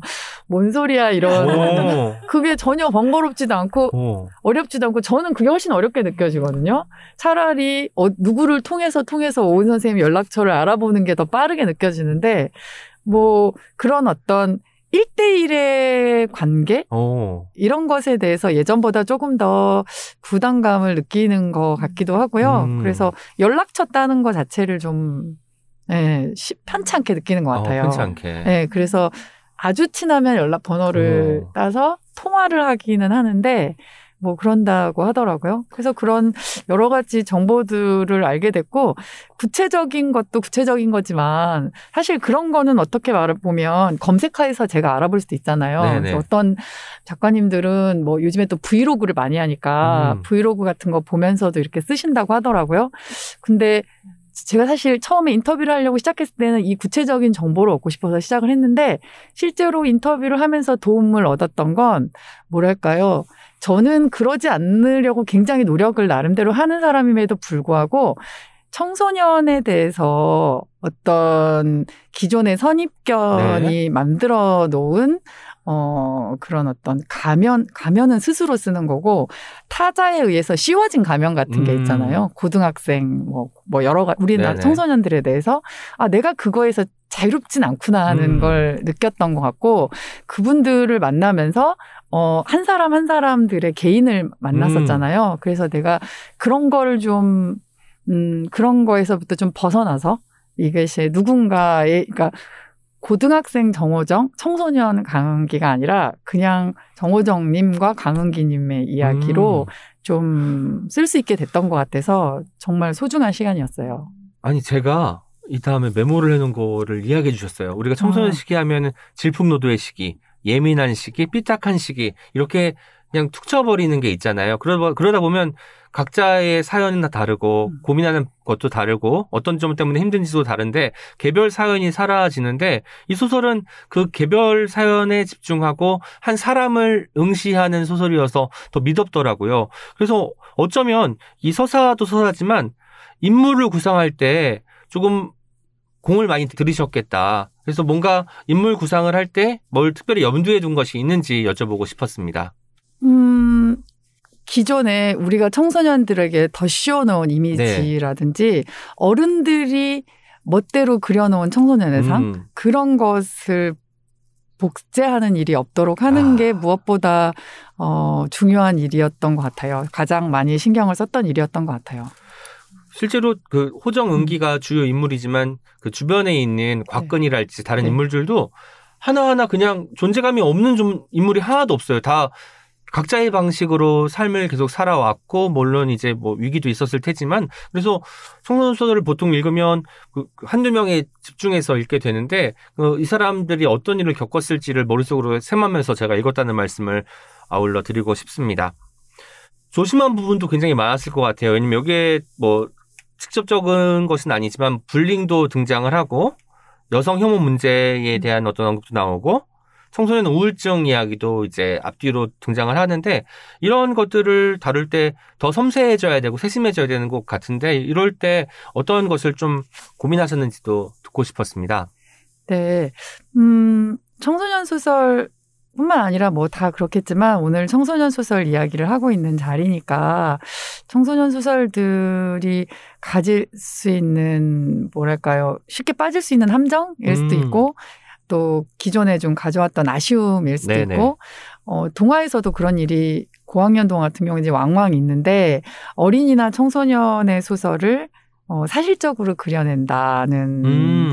뭐랄까요, 명분? 나쁘게 말하면 미명하에 어떤 그런 혐오적인 표현이라든지 네. 폭력적인 상황을 좀 전시하듯이 음. 그리는 방식들이 좀 있었던 것 같아요. 근데 저는 좀 그런 것들이 많이 불편했었고, 그게 실감을 준다고 생각하진 않거든요. 그런 음. 욕, 그런 폭력적인 언사라든지 네. 청소년들이 사실 혐오 표현이나 이런 걸 많이 쓰죠. 많이 네. 굉장히 많이 쓰죠. 많이 쓰는데 그걸 그대로 전시한다고 해서 음. 현실을 드러내는 건 올바르게 올바르게가 아니라 사실적으로 그려내는 건 아니잖아요. 네네. 본질을 담아내는 게 중요한 음. 거니까. 그리고 또한 어, 교실에서 일어나는 일이나 또는 청소년들의 모습이나 또는 그런 좋지 않은 상황까지도 네. 그것이 어떤 진실의 모든 면을 다 드러내는 건 아니에요. 하나의 단면일 뿐이니까. 음. 그래서 좀 내가 이런 문제를 지적한다고 또는 문제 제기를 하겠다, 하겠다는 의도로 음. 자칫 전시를 하거나 이것이 당연히 왕왕 행해지는 일인 것처럼 음. 그려서 또 다른 면에서 뭐랄까요, 청소년 혐오를 불러일으킬 네. 수 있는 또는 청소년을 더 타자화할 수 있는 뭐 그러지 않으려고 애를 썼죠. 네. 그래서 그 곽근 같은 경우에도 어 막 그런 거 있잖아요. 사람들이 흔히 말하는 요즘 애들 진짜 무서워. 음. 요즘 애들은 어떤 일까지 하는 줄 알아? 이런 식의 네. 이야기라기보다는 정말로 일상적이고 음. 너무나 아무 일도 아닌 그런 식의 폭력적인 네네. 상황으로 좀 그리고 싶었고 음. 그다음에 은기에 대한 아이들의 반응도 그렇게 지금처럼 최소한의 방식으로 네. 좀 담아내고 어, 싶었습니다. 네. 그 섬세함이 이런 것도 느껴지는 것 같아요. 제가 어떤 장면이 지금 막 떠오르냐면 은기의 주민등록증을 네. 보게 됐잖아요. 호정이. 그럼 보통 저 같으면 너 왜 주민등록증 있어? 라고 물어봤을 텐데 궁금하지만 묻지 않아요. 이게 판도라의 상자여서가 아니라 아마 호정은 느꼈을 것 같아요. 나도 어떤 사연, 누구한테 차마 밝히지 못한 이야기가 있는데 얘한테도 그런 것이 있지 않을까. 그게 둘을 더 끈끈하게 만들어주는 것 같기도 하고. 그래서 뭔가 등장인물도 이렇게 상대에게 다가갈 때, 접근할 때, 이야기할 때 섬세하기 때문에 이렇게 애틋한 이야기가 나올 수 있지 않을까라는 생각도 들었습니다. 호정의 헤드폰하고 은기의 네. 아이팟. 인상적이었는데 네. 사실 아이팟은 지금 구하기 너무 어렵잖아요. 네. 그래서 이게 뭐 예전에 그냥 쓰던 것을 버리지 않았을 수도 있을 테지만 이미 은기가 어렸을 때 아이팟은 뭐 유행이 지났을 것 같은데 이 아이팟 설정도 뭔가 좀 궁금했고요. 기본적으로 이 두 개가 다 듣기 위한 미디어잖아요. 그런데 제가 어떤 점에서도 소름이 돋아내면 역설적으로 이게 내가 어떤 음악을 듣거나 방송을 듣거나 하기 위해서 필요한 미디어들이지만 역설적으로 내 이야기를 들어달라는 것처럼 보이더라고요. 우리는 음. 이걸로 헤드폰 쓰고 나만의 세계를 갇히는 것 같지만 내가 말할 사람이 없으니까 그 말할 사람을 찾고자 하는 몸부림이 아이팟과 헤드폰에서 드러나는 것 같았거든요. 이 아이팟 설정에 대해서도 이야기를 네. 좀 들려주시죠. 아, 아이팟 설정은 이제 은기가 세상으로부터 좀 도망치고 싶어하는 음. 아이고 그때 그 일이 있고 나서 어, 본능적으로 네. 당연히 두려움을 가졌고 그리고 실제로 이제 뭐 그런 여러 가지 말들을 듣기도 했겠죠. 네. 그래서 어, 스마트폰을 쓰지 않고 폴더폰을, 네, 폴더폰을 쓰고. 근데 사실 고등학생들은 일부러 공부 때문에도 이제 음. 폴더폰을 쓰는 경우가 많이 있잖아요. 그랬고, 어, 지금 말씀하셨던 것처럼, 뭐, 은기나 호정이 귀를 좀 닫고 싶어 하는 아이들이어서 네네. 호정이는 고등학생들한테 물어보니까 뭘 가장 많이 듣기 수단으로 쓰냐 그랬더니 다 에어팟이라고 얘기를 하더라고요. 음. 가장 많이 네. 이용, 애용하는 게 헤드폰 쓰는 친구는 없어요. 없지는 않다. 오케이. 어. 이렇게 해서 이제 헤드폰 그래서 좀 더 차단하는 느낌이 어. 있잖아요. 일반으로 보이기에도 헤드폰 쓰면 네. 아, 나 바깥 소리 안 듣겠다 네, 이 느낌이 네, 드니까. 네. 듣고 싶지 않아. 이런 의지가 좀 느껴져서 호정이 캐릭터가 그러니까 그렇게 어. 했고 은기도 어... 헤드폰을 쓰진 않지만 무언가를 계속 듣고 있는 네네. 다른 친구들도 청소년들이 많이 들으시지만 듣고 있는 친구일 것 같았는데 어. 음, 폴더폰을 쓰잖아요. 그러니까? 어. 그래서 어, 그럼 음악은 어떻게 들을까? 아이팟 했고 어. 뭐 아이팟이 요즘은 옛날처럼 잘 안 쓰는 거긴 하지만 폴더폰을 쓰는 분들은 또 쓰시더라고요. 오, 다, 뭐 거래도 때. 되는 것 같고. 어. 네. 아, 그렇군요. 많은 것을 알아갑니다. 네. 저는 이 책 읽으면서 호정이가 듣는 음악 음, 있잖아요. 네. 그 음악을 따라 듣게 되더라고요. 네. 콜드플레이가 가장 많이 등장을 하고 왠지 이현 작가님 이 책 쓰실 때 비지엠이 아니었을까라는 생각 들었는데 네, 콜드플레이 노래들 많이 들으면서 쓰셨나요? 네, 네 맞습니다. 네, 네, 이거 처음에 이제 구상하고 그럴 때 어. 어, 콜드플레이 그 옐로우 여기에서 네네. 이제 언급됐던 네네. 뮤직비디오를 우연히 보게 됐는데 예전에도 본 적은 있어요. 네. 근데 그때는 뭐 그냥 좋구나 이렇게 하고 지나갔는데 어, 그때 굉장히 좋더라고요. 음. 그래서 좀 호정이가 어, 다른 친구들하고 좀 다른 음악을 듣게 네. 하고 싶었고 그래서 이제 콜드플레이가 좀 세대를 초월해서 듣는 음. 음악이잖아요. 그리고 약간 이제 그런 것도 생각하는 거죠. 좀 시간이 몇 년이 지나서 이 책을 봤을 때 너무 뜬금없이 들리는 음. 이게 뭐야? 하는 가수나 노래는 좀 삼가하고 싶은데 콜드플레이는 어, 오래 간다 이런 아. 생각도 들고 해서 또 그것도 고등학생들한테 물어봤어요. 콜드플레이 듣는 친구들 네네. 있냐? 없진 않다. 오케이, 오, 오케이, 오케이. 이렇게 해서 그러니까 제가 네. 다닐 때 라디오헤드가 음. 그런 밴드였는데 라디오헤드가 뭐 대중적으로 아주 인기 많은 밴드는 아니었지만 라디오헤드 듣는 애 있어? 있어요. 네. 그럼 됐어. 이런 네, 느낌으로 네, 지금 콜드플레이가 네, 그런 네, 어떤 네. 밴드가 아닌가 싶고 그 매직이란 노래가 나오고 네. 옐로우란 노래가 나오는데 네. 이 두 노래 가사를 제가 또 봤더니 사랑에 네. 빠지는 이야기이고 뭔가 옐로우란 단어가 노랗다라는 의미도 있지만 겁쟁이, 겁이 많은 이런 뜻도 있어가지고 뭔가 이 사랑이 뭐 빠지긴 했지만 어떤 식으로 변할지 모르겠다라는 마음을 또 갖게 만들어주더라고요. 그래서 저는 아. 음악을 들으면 자꾸 이 가사와 네. 이 소리가 이제 흘러가는 방향이 네. 있을 거 아니에요. 네. 아, 이렇게 끝나면 안 되는데 그러면 뭔가 슬플지도 몰라라고 생각하면서 발 동동구르면서 뒷부분을 아. 읽었다는 말씀도 드리고 싶습니다. 아, 옐로우가 그런 뜻이 있어요? 겁이 많은 이라는 뜻이 있습니다. 아, 저 어디 가서 제가 생각한 것처럼 말할까 봐요. 너무 좋죠. 네. 또 만두가 또 등장해요. 네. 만두. 만두도 뭔가 상징적으로 이런 느낌이었어요.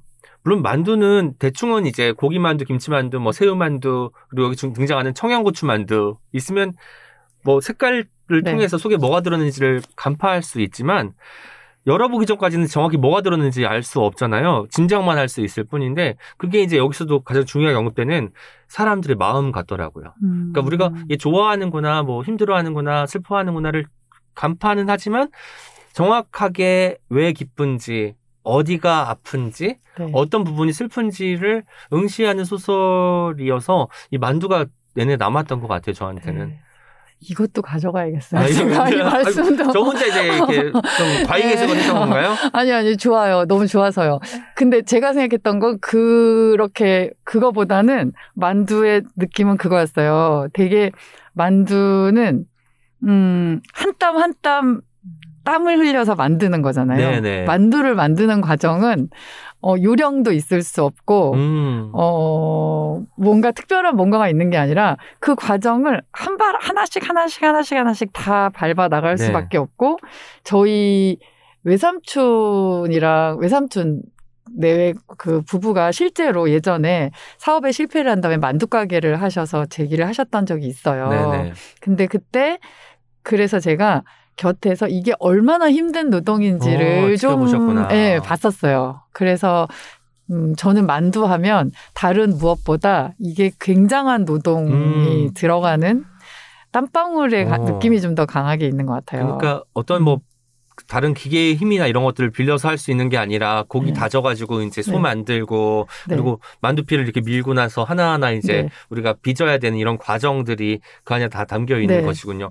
그래서 어쩌면 호정의 음. 아버지가 그렇게 호정한테 이야기할 때 아빠가 어깨가 빠져도 만두를 빚어가지고 너를 교육시키겠다라는 식의 이야기를 엄청 많이 하시잖아요. 그래서 어쩌면 그 만두가 그 노동력의 어떤 상징으로서 또 기능하겠다는 생각이 드네요. 저는 이 소설 읽으면서 대체 이게 어떻게 끝날까? 근데 막 되게 해피엔딩은 아닐 거라는 걸 좀 짐작을 하면서 읽기는 했지만 아마 결말에 대한 고민을 엄청 하셨을 것 같다는 생각이 들었습니다. 결말에 대한 고민 어떻게 하셨는지 궁금합니다. 어, 결말에 대한 고민은 뭐 쟤네들을 헤어지게 하는 거는 생각을 처음부터 했었고요. 음.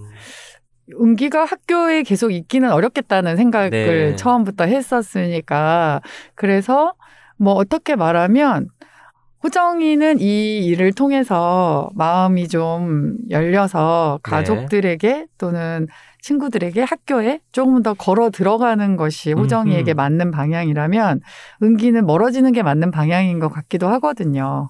현실적으로 네. 여러 가지 어려움이 있어서 은기는 사실 학교에 돌아오기가 굉장히 본인에게 너무 어려움이 많은 상황이고 음. 사실은 뭐 청소년들에게 학교만 정답은 아니잖아요. 네. 다른 여러 가지 길이 있지만 어떻게 보면 은기는 본인이 원하지 않았는데 그런 상황에 의해서 쫓겨나듯이 음. 학교를 떠나야 했기 때문에 그걸 부정하고 돌아오고 싶은 마음이 더 있을 것 같은 거예요. 음. 은기가 그 나중에 얘기할 때 엄마가 그렇게 원했지만 사실 나도 그랬다라고 음. 한 것처럼 엄마가 그렇게 원하셨을 것 같고 얘도 그런 마음이 있었을 네. 것 같은 거예요. 그냥 없었던 음. 일로 하고 싶고 흔히 이제 법적인 절차가 끝났으면 다 끝났다고 말하는데 현실적으로 끝은 아니지만 네. 어 정말 끝이었으면 좋겠고 음. 그래서 자기는 교복을 입은 학생으로 돌아가고 싶은데 어, 잘 안 되는 거죠. 네. 현실적으로 어려움이 있고. 그러니까 어, 자기 친구한테 이렇게 호정이처럼 좋아하는 친구한테도 자기를 다 알릴 수 없는 거잖아요. 음. 그래서 어쩌면 은기는 여기서 이제 돌아설 때라는 걸 인정하고 돌아서는 게 맞는 것 같기도 하거든요. 그래서 음, 학교를 떠나는 게 더 얘한테는 맞는 음. 대답인 것 같기도 해요. 그래서 결국은 이렇게 될 것을 정하는 거는 고민이 되진 않았는데 네. 그 이후에 남겨진 호정이가 음. 마음을 추스르는 과정은 어 마음을 추스르도록 해야지 아, 은기가 떠나고 나서 무너지고 추스르는 과정은 좀 고민을 많이 했던 것 같아요. 네. 어떻게 호정이의 마음을 내가 진정으로 이해하는 것도 쉽지는 않았고 또 알 것 같아진 음. 다음에도 그걸 어떻게 표현할 음. 것인가도 고민이 참 많았습니다. 아, 호수의 일 여러분 꼭 읽으셔야 됩니다. 끝까지 아주 그렇게 섬세한 어떤 묘사와 심리 묘사가 있습니다. 그러기 전에 호정하고 이제 음. 은기하고 호감을 서로 가졌어요. 그리고 뭐 손을 꽉 붙잡기도 하는데 고백하는 장면은 또 안 나와. 물론 근데 이게 서로 뭐 밀당이 아니라 저는 너무 서로 상대를 배려하기 때문에 못한 것 같아요. 혹시라도 이게 어떤 그 총알이 되어서 뭔가 안 좋은 방향으로 관계가 틀어질까 봐 서로 마음은 있지만 섣불리 먼저 말하지 않았던 것도 책을 다 읽고 나니까 이해가 되더라고요. 네. 일부러 그래서 고백을. 그 정도면 은기라는 인물이 할 수 있는 최대한의 음. 표현이었을 것 같아요. 은기 안 돼. 너 그러면 안 된다. 이제 이후에는 잘하겠죠. 네네. 이제 나중에 밖에 나가면 잘할 네네. 텐데. 네네. 근데 어떤 분들은 어떤 리뷰에서 막 청소년이신 것 같은데 네네. 여자분께서 여자 독자님께서 얘 되게 끼 부린다고 그렇게 써놓으셨더라고요. 아, 네, 얘 끼 되게 부린다고 오. 끼를 좀 부리긴 하죠. 자전거 오늘 안 타고 그러니까, 걸어갈래. 뭐 예, 예, 펑크 났다고 막 하고 막. 그러니까, 아. 그러니까 호정 입장에서는 그렇잖아요. 어. 근데 어쨌든 은기가 할 수 있는 최대한의 아이쿠. 표현이었던 것 같아요. 최대한 음. 마음을 열고 다가 손을 한번 내밀어 볼 수 있는 최대치였던 것 같고. 호정이가 이제 처음에는 망설였지만 어, 마침내 조금 더 용기를 내게 됐을 음. 때 상황이 그렇게 된 거였죠. 그래서 유일하게 손을 잡은 거여가지고 제가 사실 손잡는 장면을 좀 더 에로틱하게 써보고 싶었는데 네. 저의 한계였습니다. 아니, 네. 충분히 정말 아름다웠어요. 로맨틱하게 느껴졌고 네. 저는 이 책을 그래서 다 읽고 나서는 이현 작가님이 십 년쯤 뒤에 네. 우리 이제 이 후속 이야기 있잖아요. 음. 은기가 어떻게 자랐고 호정이 네. 어떻게 자랐고 네. 주변 인물 뭐 나래든 뭐 곽건이든 네. 이런 친구들 똑같이 나이는 사이좋게 열살씩 먹을 거 아니에요. 그 다음에 이제 음. 이야기를 써주셔도 참 좋겠다라는 생각을 네. 읽자마자 했어요. 음. 너무 궁금했나 봐. 나는 이 두 사람이 네. 어떻게 됐을지가 네. 혹시 가능할까요? 어, 그쵸. 이야기는 네, 무엇이든 가능하고 네. 또 무엇이든 안 될 때는 안 되니까. 근데 궁금해해 주시면 저는 너무, 너무 일단 감사하죠. 어, 진짜 네. 그래서 여러분 그리고 책이라우스는 네. 계속 남는 거 아시죠? 지금 여기에서 아, 이제 어쨌든 아, 어떤 식으로든 네. 해보겠다라고 하셨으니까 네, 책임져야 되는 네, 건가요? 이천삼십이 년 안에 아, 네. 이제 호수의 일에서 바다의 일이든 그렇구나. 뭐든 어떤 것으로 좀 다른 네, 양상의 네. 제가 파일을 만들면 일단 쓰긴 쓰거든요. 오. 그럼 오늘 집에 가서 일단 파일을 만들어 놓을까요? 와, 네. 너무 벌써 두근거립니다. 감사합니다. 그때는 정말 손잡는 거 하나도 이제 그렇게 어색하지 않게 이제 아이들이 성장을 네. 하기를 바라면서 이제 다른 질문 하나 들어보려고 해요. 청소년 소설마다 작가님께서는 지금까지 계속 그래도 어떤 문제의식을 담으신 것 같아요. 가령 우리들의 스캔들에서는 학교 폭력, 사이버 불링 이런 걸 다루셨잖아요. 앞으로도 청소년 소설에서 다루고 싶은 어떤 네. 이야기가 있을까요? 음, 요즘 청소년 소설을 뭘 하나 새로 써보려고 인터뷰를 좀 하고 있는데요. 네. 영업비밀이라 더 이상 말씀드릴 순 없고 네. 좀 뭔가 뭐랄까요. 어떤 일에 몰두하는 청소년들의 이야기를 좀 몰두. 써? 네. 어, 뭐 청년 창업에 싶습니다. 대한 이야기인가? 이러면서 혼자만 생각한 거 저는 이제. 네, 뭐 그런 것처럼 네. 어떤 일에 몰두할 수, 몰두하는 오. 이야기를 좀 써보고 싶어요. 그러니까 와. 몰두할 수 있는 일을 가지는 게 굉장히 기쁜 거잖아요. 그렇죠. 네, 시인님도 물론 잘 아시겠지만 그래서 어린이들을 만났을 때 어린이들이 작가를 하다가 그만두고 싶은 적이 없었냐 음. 이렇게 많이 물어봐요. 네네. 어, 물어보면 제가 그러거든요. 많진 않지만 내가 소설 쓴 사람, 시 쓰는 사람, 동화 쓰는 사람, 다른 작가분들을 만나보지만 어, 그만두고 싶다는 사람은 본 적이 없다. 음. 이 일이 쉽지 않은 일이고 그래서 돈을 많이 벌고 싶은 사람은 다른 일을 하는 게 좋다. 음. 괜찮다. 그 사람들은 또 할 수 있는 일이 있다. 근데 그냥 그런 거에 그렇게 크게 욕심이 없다면 네. 좋은 일인 것 같은 게 어, 저는 못 본 것 같고 음. 그런 일은 흔치 않다 이렇게 네네. 이제 얘기를 하는데요. 어, 요즘 옛날에 비해서 좀 어, 뭐랄까요 어린이나 청소년들 잘하는 분들에게 잘 잘하는 분들이 뭐랄까요 좀 음, 분들에게 잘 전달되지 않는 음. 그런 미덕 중에 하나가 일을 하는 기쁨이라는 생각이 들거든요. 네네. 이제 저희 때만 해도 제가 옛날 사람이라 여고생들이면 예를 들면 나는 결혼 안 하고 독신으로 살면서 평생 음. 무슨 무슨 일을 할 거야 이런 이야기들을 참 많이 했던 세대인데 지금은 어, 뭐 대부분 어떤 성별을 가졌든 좀 그런 풍조가 만연해 있는 것 같아요. 어른들이 그런 모범을 많이 보이고 있잖아요. 일은 음. 돈이 없을 때 돈이 없기 때문에 하는 것, 음. 안 하면 더 좋은 것 이런 이야기들을 많이 하죠. 그래서 그 부분이 저는 좀 아쉬운 거예요. 일이라는 거, 내가 사랑하는 일, 음. 몰두할 수 있는 일이라는 건 사실은 누구도 뺏아, 빼앗아갈 수 없는 네네. 나만의 성 같은 거고 진짜 나만의 어떤 무슨 판타지에 나오는 비밀스러운 힘? 굉장한 음. 파워 같은 거잖아요. 그래서 그런 이야기, 그런 청소년 이야기를 좀 쓰려고 준비하고 있습니다.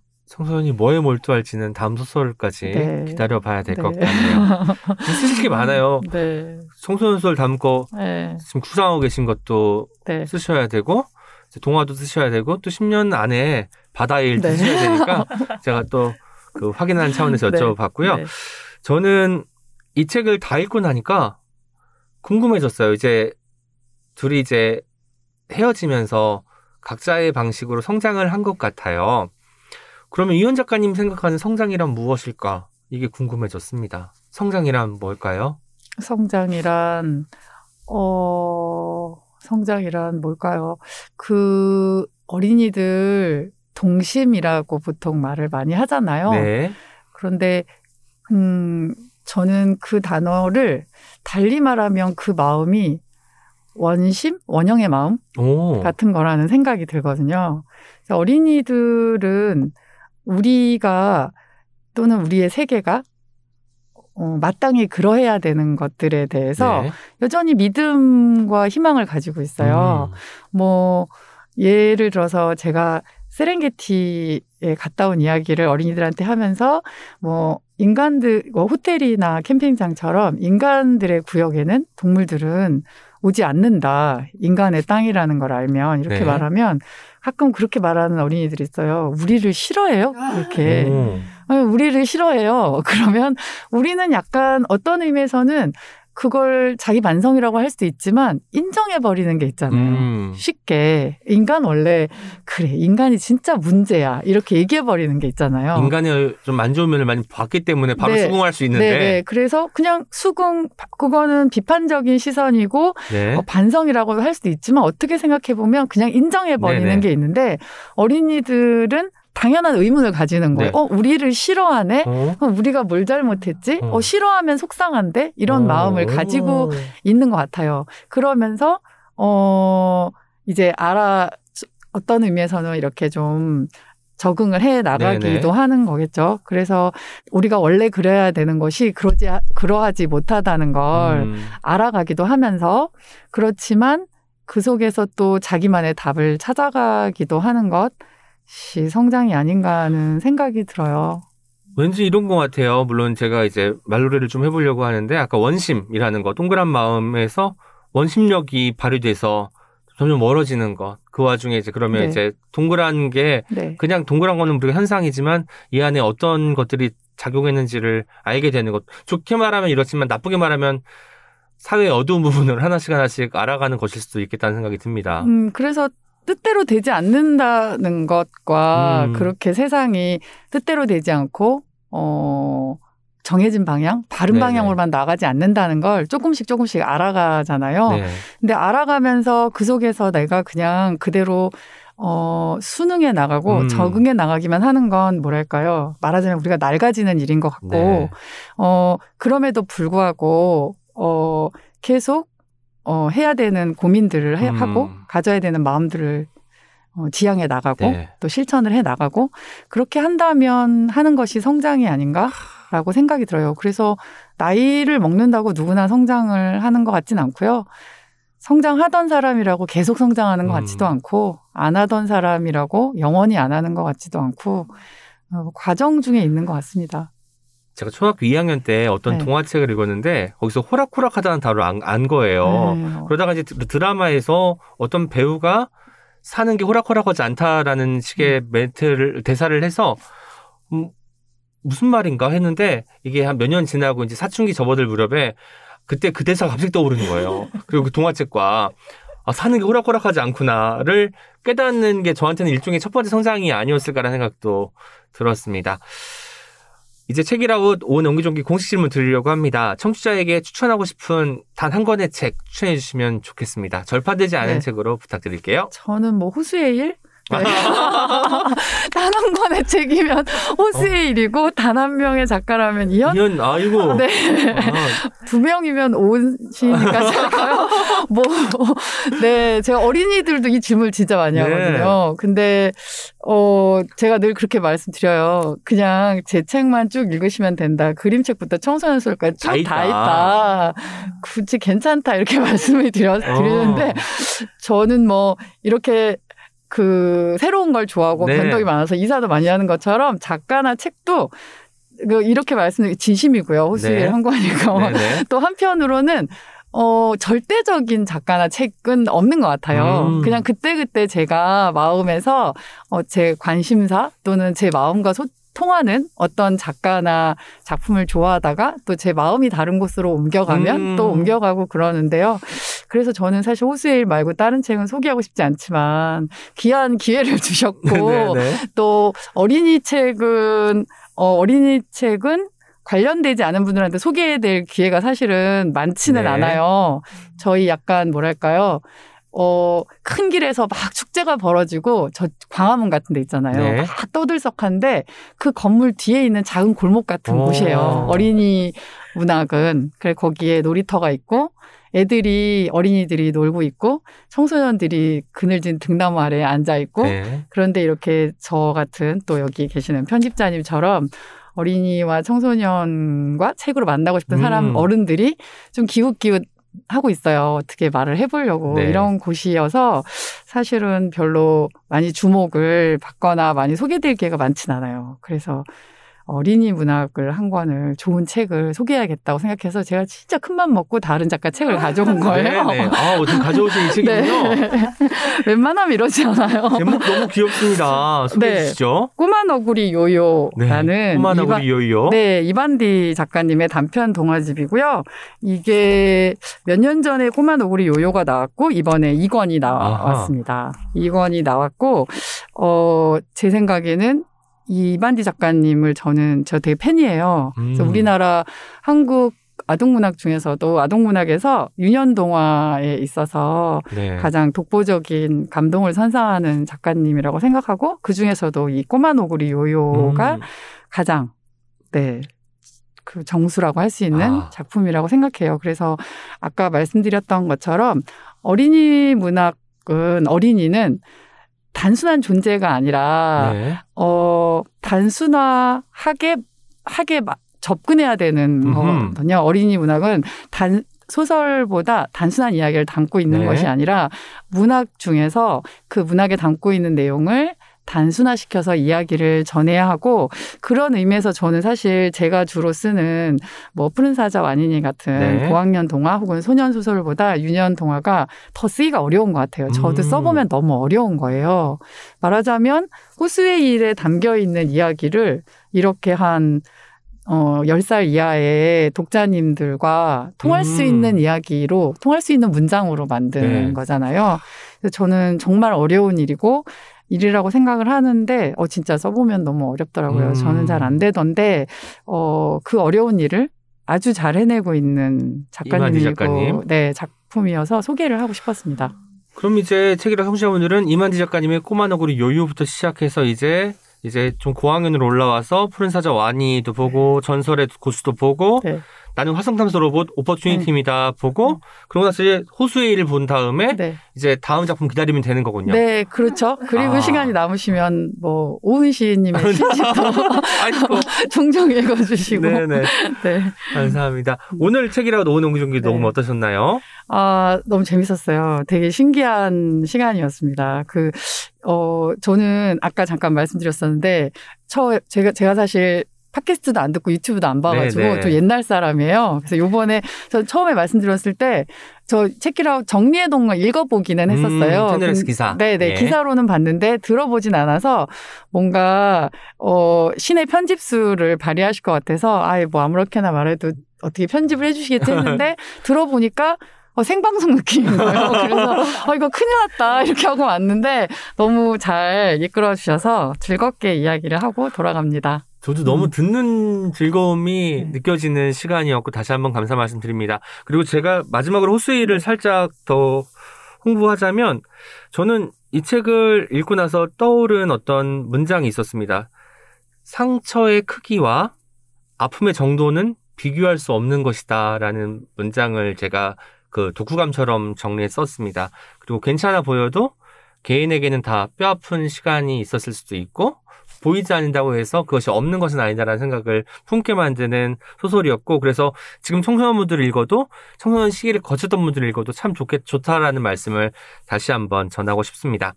마지막으로 청취자분들께 전하고 싶은 말씀과 함께 마무리 인사 부탁드릴게요. 네. 봄이 오고 있습니다. 봄이 오는 일은 어, 봄이 오는 과정은 어, 꽃샘추위가 그렇듯이 어, 지난한 일로 느껴지고 네. 힘들기도 하지만 또 지치기도 하지만 그 시간을 지나가고 나면 꽃피는 날이 오죠. 음. 네, 그래서 어, 지금 여러 가지로 막바지 힘든 시간인데 모두들 건강하게 마음 잘, 몸과 마음을 잘 챙기시면서 이 시기를 지나가시고 모두 함께 웃으면서 꽃피는 네. 날을 맞이했으면 좋겠고요. 그러는 동안 책이 분명히 좋은 친구가 네. 되어줄 거라고 생각합니다. 많이 네. 읽으시고 많이 사기도 하시기를 바랍니다.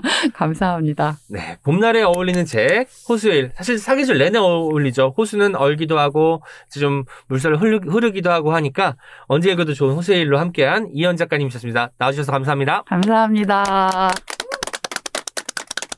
책이라운 내 마음에 빈방이 생겼다. 그 때문에 나는 슬플 것이다. 그러나 잊지 않으려 한다. 그 방에 얼마나 따뜻한 시간이 있었는지를. 슬픔 속에도 분명히 존재하는 따뜻함. 이현 작가님이 그린 섬세한 세계는 그 마음을 깨닫는 치유의 세계라고 생각했습니다. 호수의 일을 읽으면서 가을이 가고 겨울이 오고 곧 다가올 봄을 기다리는 마음으로 우리 모두의 슬픔 속 따뜻함을 기억하고 싶어졌습니다. 이제 여러분의 목소리를 하나하나 들어보는 댓글 소개 시간입니다. 오늘도 프랑스어님과 켈리님 함께합니다. 안녕하세요. 안녕하세요. 켈리입니다. 네, 안녕하세요. 프랑스어입니다. 지난 방송 후기도 그랬는데 최태성 작가님 에너지가 너무 좋으셔가지고 진짜 감탄하면서 들었어요. 네, 인사부터 막 텐션이 올라가서 약간 기분이 좋아지더라고요. 그러니까요. 그리고 또 일찍 오셨잖아요. 엄청. 일찍 오셨는데 그때도 벌써 에너지를 많이 쓰셨거든요. 어... 근데 방송 들어가니까 그러니까. 못 봤던 에너지가 또 나오는 거예요. 이분의 정말 에너지의 총량이 얼마나 될지 궁금한 상황이었습니다. 그리고 오랜만에 오은 시인님과 목소리 토, 아. 크기가 지지 아. 않는 정말 느꼈고요. 그 최태성 작가님이 트위터에도 이렇게 남겨주셨어요. 워낙 좋은 질문들 준비해 주셔서 저도 편하게 이야기했네요 라고 음, 하셨는데 네. 질문의 힘이 그쵸. 빛났던 방송이었다. 오은 시인님 칭찬도 엄청 네. 많이 하고 가셨는데 저희가 많이 잘랐어요. 조금 덜어낸 거예요. 네. 아 저는 너무 또 개인적으로 아는 분이고 물론 이제 저희가 자주 만나거나 뭐 사적으로 어떤 그 관계를 유지하기 위해 식사를 한다거나 술자리를 간다거나 하지는 않았지만 기본적으로 만날 때마다 저도 모르게 정말 기분 좋아지는 사람이어서 음. 늘 뭔가 가까운 듯한 느낌이었는데 음. 그날 이제 또 저희 방송을 하고 나니까 한 뼘 더 가까워진 음. 것 같은 느낌이 들었습니다. 네. 약간 만나면 더 호감이 생기는 분들이 음. 있잖아요. 약간 맞아요. 그런 분들 중에 한 분이었던 네. 것 같아요. 팟빵에서 미스티 에이치에이치님께서 남겨주셨습니다. 역사 속 인물의 일생일문을 통해 내가 살아가면서 가져야 할, 가지고 싶은 질문은 무엇이 될지 궁금합니다. 역사를 배운다는 건 예전에 살았던 사람과의 대화를 통해 무언가를 느끼고 공감하는 것이 아닐까 하는 작가님의 생각이 너무 멋지십니다. 역사 너무나 좋아하고 너무나 힘들었던 과목인데 간만에 또 부글부글 마음속 역사에 대한 열망이 끓어오릅니다. 얼른 읽어보고 싶네요. 음. 와. 저는 역사 안 좋아하는데도 재밌게 읽었어요. 책도. 그리고 말씀도 너무 재밌게 하셔가지고 음. 관심이 생기더라고요. 진짜. 네. 그러니까 역사를 좋아하지 않은 저 같은 사람도 이제 그렇게 뭔가 역사라는 게 단순히 외우고 문제를 풀기 그러니까. 위해서 공부하는 것이 아니라 네. 우리가 어떤 사람이 어떤 삶을 살았는지를 바라보는 것이다라고 할 때 또 다른 관점을 갖게 되잖아요. 그런 어떤 초석을 마련해 준 게 태성쌤의 책이 아닌가 음. 싶네요. 네. 그리고 또 비키 언니님께서 진정한 교육자 큰별쌤 반가웠습니다. 음. 책일아웃의 질문과 선생님의 꿈이 너무 멋졌습니다. 꿈을 꼭 이루시길 바랍니다. 아, 음, 꿈. 질문의 꿈. 음. 네. 네이버 오디오 클립에서는요. 광안리 괭이갈매기님, 찐친 케미. 오은시님 호스트의 자리를 지키느라 힘드셨을 것 같아요. 수다 욕구 어떻게 참아요? 물어보셨어요. 아, 제가 진행자인데 약간 휩쓸리듯이 간 것도 없지 않아 있는데 끝나고 나니까 저도 약간 멍하더라고요. 오. 뭔가 최태성 쇼에 음. 오은이 초대되어서 나간 것 같기도 하고 아무튼 간만에 느낀 어떤 텐션이 아니었나 어. 싶습니다. 초록마녀님께서 남겨주셨어요. 끝없이 나오는 이웃 아저씨 같은 매력이 오늘도 이곳에서 하하 웃음소리와 함께네요. 위로받고 싶을 때면 일생일문이 스스로 그 위로를 찾아주도록 하는 책이라 생각하거든요. 음. 그런데 오늘 큰별쌤의 목소리도 그렇네요. 좋아할 수밖에 없는 선생님의 생각과 일생일문 속 역사 이야기. 오늘도 한 문장 마음속에 새겨봅니다. 오, 초록마녀님. 약간 랜선 제자분이 아니실까요? 음. 갑자기 그런 생각도 드네요. 워낙 많으시니까. 그러니까. 그리고 아마 처음 랜선 제자였던 분들도 이제 성인이 되고 이제 어쩌면 자녀가 그 큰별쌤의 강연을 듣고 계실 수도 있을 것 같다는 생각이 듭니다. 네. 음. 인스타그램 댓글도 소개해드리겠습니다. 그로우햄님께서 길게 남겨주셨어요. 이천이십 년부터 지에스엠 덕분에 알게 된 책일아웃. 일에 너무 지쳤을 때 위로가 되기도 하고 새로운 걸 알고 싶을 때 배움이 일어나기도 하고 어떻게 살아야 할까라는 질문에 대한 방향의 힌트가 되기도 했던 지금도 역시 그러한 책일아웃. 음. 오늘 역시 달리는 동안에 오은의 옹기종기에서 최태성 쌤을 모시고 진행된 내용을 들었는데 이게 웬걸? 내가 지난 편에 달았던 댓글이 소개되었다. 오. 이런 감격스러운 순간이... 이걸 살려주셨어. 평소엔 부끄러워서 달지 못했던 댓글이 너무나도 와닿는 책 소개 덕분에 용기 내서 달았는데 이렇게 소개를 해주시다니 정말 지나칠 수도 있었던 댓글인데 하나하나 소중하게 다루어주시고 소통하시는 모습에 한 번 더 감동하며 더더더더더 책이라웃의 팬이 되었다. 음. 주제에 맞는 센스 있는 책 소개와 마음을 움직여 행동으로 이어지게끔 하시는 말씀들. 책이라웃은 주변에 너무나도 소개해주고 싶다. 덕질을 할 수 있는 것이 늘어난다는 건 정말 행복한 아, 일이다. 와, 아, 너무 뜻깊은 후기였어요. 와, 저도 막 이 얘기하고 아, 더더더더 하는데 저도 막 뭔가 어. 벅차오르는 심정이 되네요. 네. 감사합니다. 일요일, 옛날에 일요일 아침 되면 약간 시트콤이나 가족극장 같은 드라마 했죠. 맞아 맞아. 엘에이알이랑 같은 거. 네, 엘에이알에서 약간 더빙을 더빙하시는 줄 알았어요. 이이이. 어. 근데 이 옆에 이모티콘을 한 여섯 개 붙이셨는데 맞아. 그게 또 다 그러니까. 달라가지고 요거 하나하나 클릭하는 요 또 음. 정성스러운 마음과 귀여운 마음들이 읽힙니다. 아, 정말, 근데 저, 저 이천이십 년부터 지에스엠 덕분에 알고, 알게 됐다고 해가지고, 이게 혹시 프랑스 엄님인가, 처음에서 지인인가 어, 싶었거든요. 저는 제 지인 중에 지혜라는 보건교사 선생님이 있어요. 보건교사? 제 아. 아들 친구의 엄마인데, 그분이 이제 제 책도 읽고, 막 이제, 오. 책에 관심이 많은 그분인 줄 알고 막 찾아봤던 그분은 아니시더라고요. 아, 지혜쌤이 많은 또 있구나. 그러니까 그 소중한 지혜분들이 우리 또 책이라웃을 또 많이 홍보해 주시고 아껴주시는 것 같습니다. 네. 네. 댓글 많이 남겨주시면 저희가 또 또 소개해드릴 테니까요. 네, 댓글 너무 감사드리고 또 남겨주세요. 네. 그로햄님. 네. 네, 트위터에서는 꼭보사님께서 책일아웃의 해외 팬입니다. 오, 에피소드 모두 너무너무너무 좋습니다. 좋은 한국어 책들을 잘 소개해 주셔서 진심으로 감사해요. 제 한국어 공부에게도 큰 도움이 됩니다. 어, 어, 라고 하시면서 최태성 작가님 후기라고 네네. 언급해 주셨어요. 어, 그런데 진짜 어쩌면 그래요. 그 외국인 분들이 듣기에는 뭐 저희가 목소리가 뭐 빠른 편이기도 하고 딕션이 또 완벽하게 아나운서처럼 그쵸? 정확하지도 않는데 이게 한국어 공부를 하는데 도움이 된다고 하니까 앞으로도 더 또박또박 네. 잘 해야겠다라는 생각이 어, 드네요. 그러네요. 그리고 보니까 꼭보사님 비티에스 팬이신 것 같더라고요. 아, 네. 아마 가성부도 하시면서 이제 한국어 공부에 좀 뭔가 재미도 느끼시는 게 아닌가 네. 싶네요. 어떤 책임에서 소개된 책 후기도 들어봐야겠죠? 아, 네. 팟빵에서 닉네임이 없었어요. 네, 후기, 후기를 남겨주셨는데요. 오늘 책들은 다소 주제가 무겁긴 하지만 눈 돌릴 수 없는 이야기들입니다. 선거 기간이기도 해서 앞으로 우리나라는 어떤 상태로 미래 사회에 진입하게 될지, 어떻게 다른 생명을 바라볼 것일지, 당면한 평화의 문제는 어떻게 될 것인지 생각이 많아지는 회차였습니다라고 남겨주셨어요. 와. 저는 이렇게, 이런 후기 볼 때마다 정말 기뻐요. 왜냐면 음. 우리가, 아, 좋은 책을 알게 됐어가 아니라 어떤 고민으로 연결되면서 이게 그렇죠. 내 생활에 어떻게 접목될 수 있을지까지 나아가는 게 독서의 어떤 그 과정의 중, 중요한 부분인 것 같거든요. 맞아요. 그런 걸 보여주셔서 참으로 애틋합니다. 음. 네.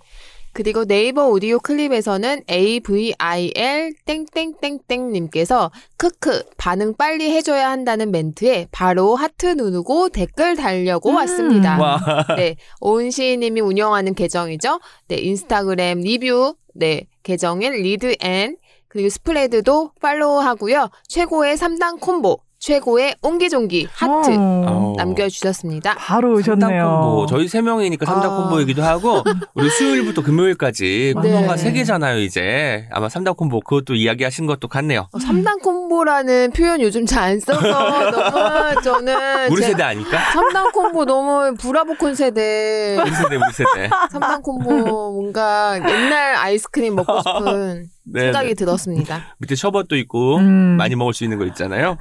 트위터에서 애니님께서 남겨주셨습니다. 어떤 책임에서 어떤 사람이 되고 싶은가라는 질문은 어떤 직업을 갖고 싶은지가 아니라 무엇을 할 때 행복한지, 어떤 사람으로 기억되고 싶은지 바꾸어 물어보라고 한다. 그래야 직업으로 삶을 제한하지 않는다고. 음. 전 좋아하는 대상을 열심히 파는 일을 좋아했어요. 그래서 초등학생 때는 발표 수업이 제일 좋았어요. 남이 모르는 책을 뒤져서 발표자를 만드는 게 좋았고 오. 그걸 앞에 걸고 떠들기를 좋아했죠. 피아노 치기를 좋아했고 소리 색채를 마음대로 바꾸어 실험하는 게 좋았어요. 외국어로 떠드는 사람을 부러워했고 외국에 살아보고 싶었어요. 이 정도면 행복한 인생 맞네요. 와, 애니님 이걸 다 이루셨다는 거죠? 와, 너무 멋지네요. 그러니까 어떤 직업이 아니라 무엇을 할 때 행복한지를 음. 집중했더니 어, 내가 지금 이런 사람이 되어 있더라라는 이야기를 이렇게 남겨주시는 걸 보고 읽고 나서 정말 다시 또, 아, 사실 책은 읽으면 뭐 어떤 전부가 다 기억날 수도 있지만 하나의 구절만 기억 남아도 굉장히 네. 평생 동안 나한테 도움이 될 수 있잖아요. 맞아요. 그런 어떤 그 독서가 가진 기적 같은 순간들이 떠올랐습니다. 음, 저의 어떤 행복한 순간도 막 생각해보게 되는 음. 그런 말씀이었어요. 감사. 지금이시죠? 네, 지금입니다. 너무 추워서 안 돼. 아니에요. 그래도 좋아요. 이렇게 네네. 옹기종기 모여 앉아서 네. 이야기 나누는 거 기쁩니다. 어, 인스타그램 후기도 소개해드릴게요. 조이아 다이어리님께서 남겨주셨습니다. 출간 소식을 듣고 바로 구입했는데 한동안 꽂아뒀다가 책일아웃에 소개된다고 해서 얼른 읽고 마저 들었다. 음. 마야와 주인공의 활동담이라고 할까? 불가능한 당, 불한당? 우쭈쭈의 사회학, 쓰레기 가슴과 차 한 대를 달고 다니는 현대인, 나를 돌아보게 된다. 푸엄님 말처럼 찔리면서 읽는 책, 인류세의 악당에 내가 빠지지는 않을 것 같다. 책 한 권이 커다란 세계다. 나도 읽고 너도 읽고 정치인들이 꼭 읽었으면. 그림도 멋지고 담긴 생각은 무척 레디컬하고 이상적인데 세상은 변해야 하고 일단 나는 이 책을 우리 반 교실에 갖다 두어야 되겠다라고 와. 하셨어요. 와, 이거는 제 소개보다도 훨씬 열 배가 더 멋진 리뷰였던 것 같습니다. 음. 아니 근데 정말 중요한 어떤 포인트들을 좀 짚어주셔가지고 네. 저도 그 책을 읽었는데 다시 또 떠오르는 장면들이 있네요. 착한 척은 지겨워. 네, 네. 착한 척은 괴로워 아니죠. 지겨웁니다. 네, 네 지겨웁니다. 아직도 헷갈리고 방금? 그때 제가 김한민 작가님께 뭐 서면 인터뷰 요청하려고 네. 질문했는데 뭐라고 썼는 줄 알아요? 아무튼 비건을 쓰셨잖아요. 근데 네. 제가 이렇게 썼어요. 아무튼 위고 이후에 이렇게 쓴 거예요. 위고 출판사에서 나온 책이니까 위고랑 위고. 비건을 헷갈려가지고 내가 와 정말 제가 위고 출판사를 좋아하긴 하지만 너무했다. 그래서 사과를 드렸던 기억이 오, 있습니다. 그랬구나. 그래도 네. 아무튼 비건이 유고에서 나왔으니까 아우, 정말 큰 다행이죠. 실수는 아닌 거죠. 그리고 이제 후속작이 왠지 후속작 그 쓰고 계시는 작품을 네네. 이제 캡처하면서 위고를 태그를 거셔서 다음 오. 작품이 거기서 나오는 것 같았어요. 그래서 그렇구나. 제가 이제 착각을 했던 아. 거죠. 네. 네. 이 방송은 안 들으실 것 같습니다. 네, 작가님께서. 네이버 블로그에서 코리안 히피걸님이 남겨주신 댓글도 소개해드릴게요. 닉네임 너무 멋있네요. 어, 코리안 히피걸. 히피걸. 어, 멋져. 이분이 이렇게 남겨주셨어요. 식사를 하는 동안은 오롯이 먹는 것에만 집중하고 싶어서 아무것도 듣지 않는 편인데 자가격리 생활 중이라 혼자 밥 먹어서 그런지 귀가 자꾸 심심하더니 오랜만에 책이라 파케를 들었다. 읽으면서 알게 된 소름 끼치는 사실은 오은님은 거의 하루에 한 권씩 읽는다는 것이었다. 오, 진짜 아니 어떻게 이게 가능하지? 가능하지? 가능하지? 하루에 한 권씩만 읽어도 읽고 싶은 책들 쌉 가능할 듯. 쌉, 쌉.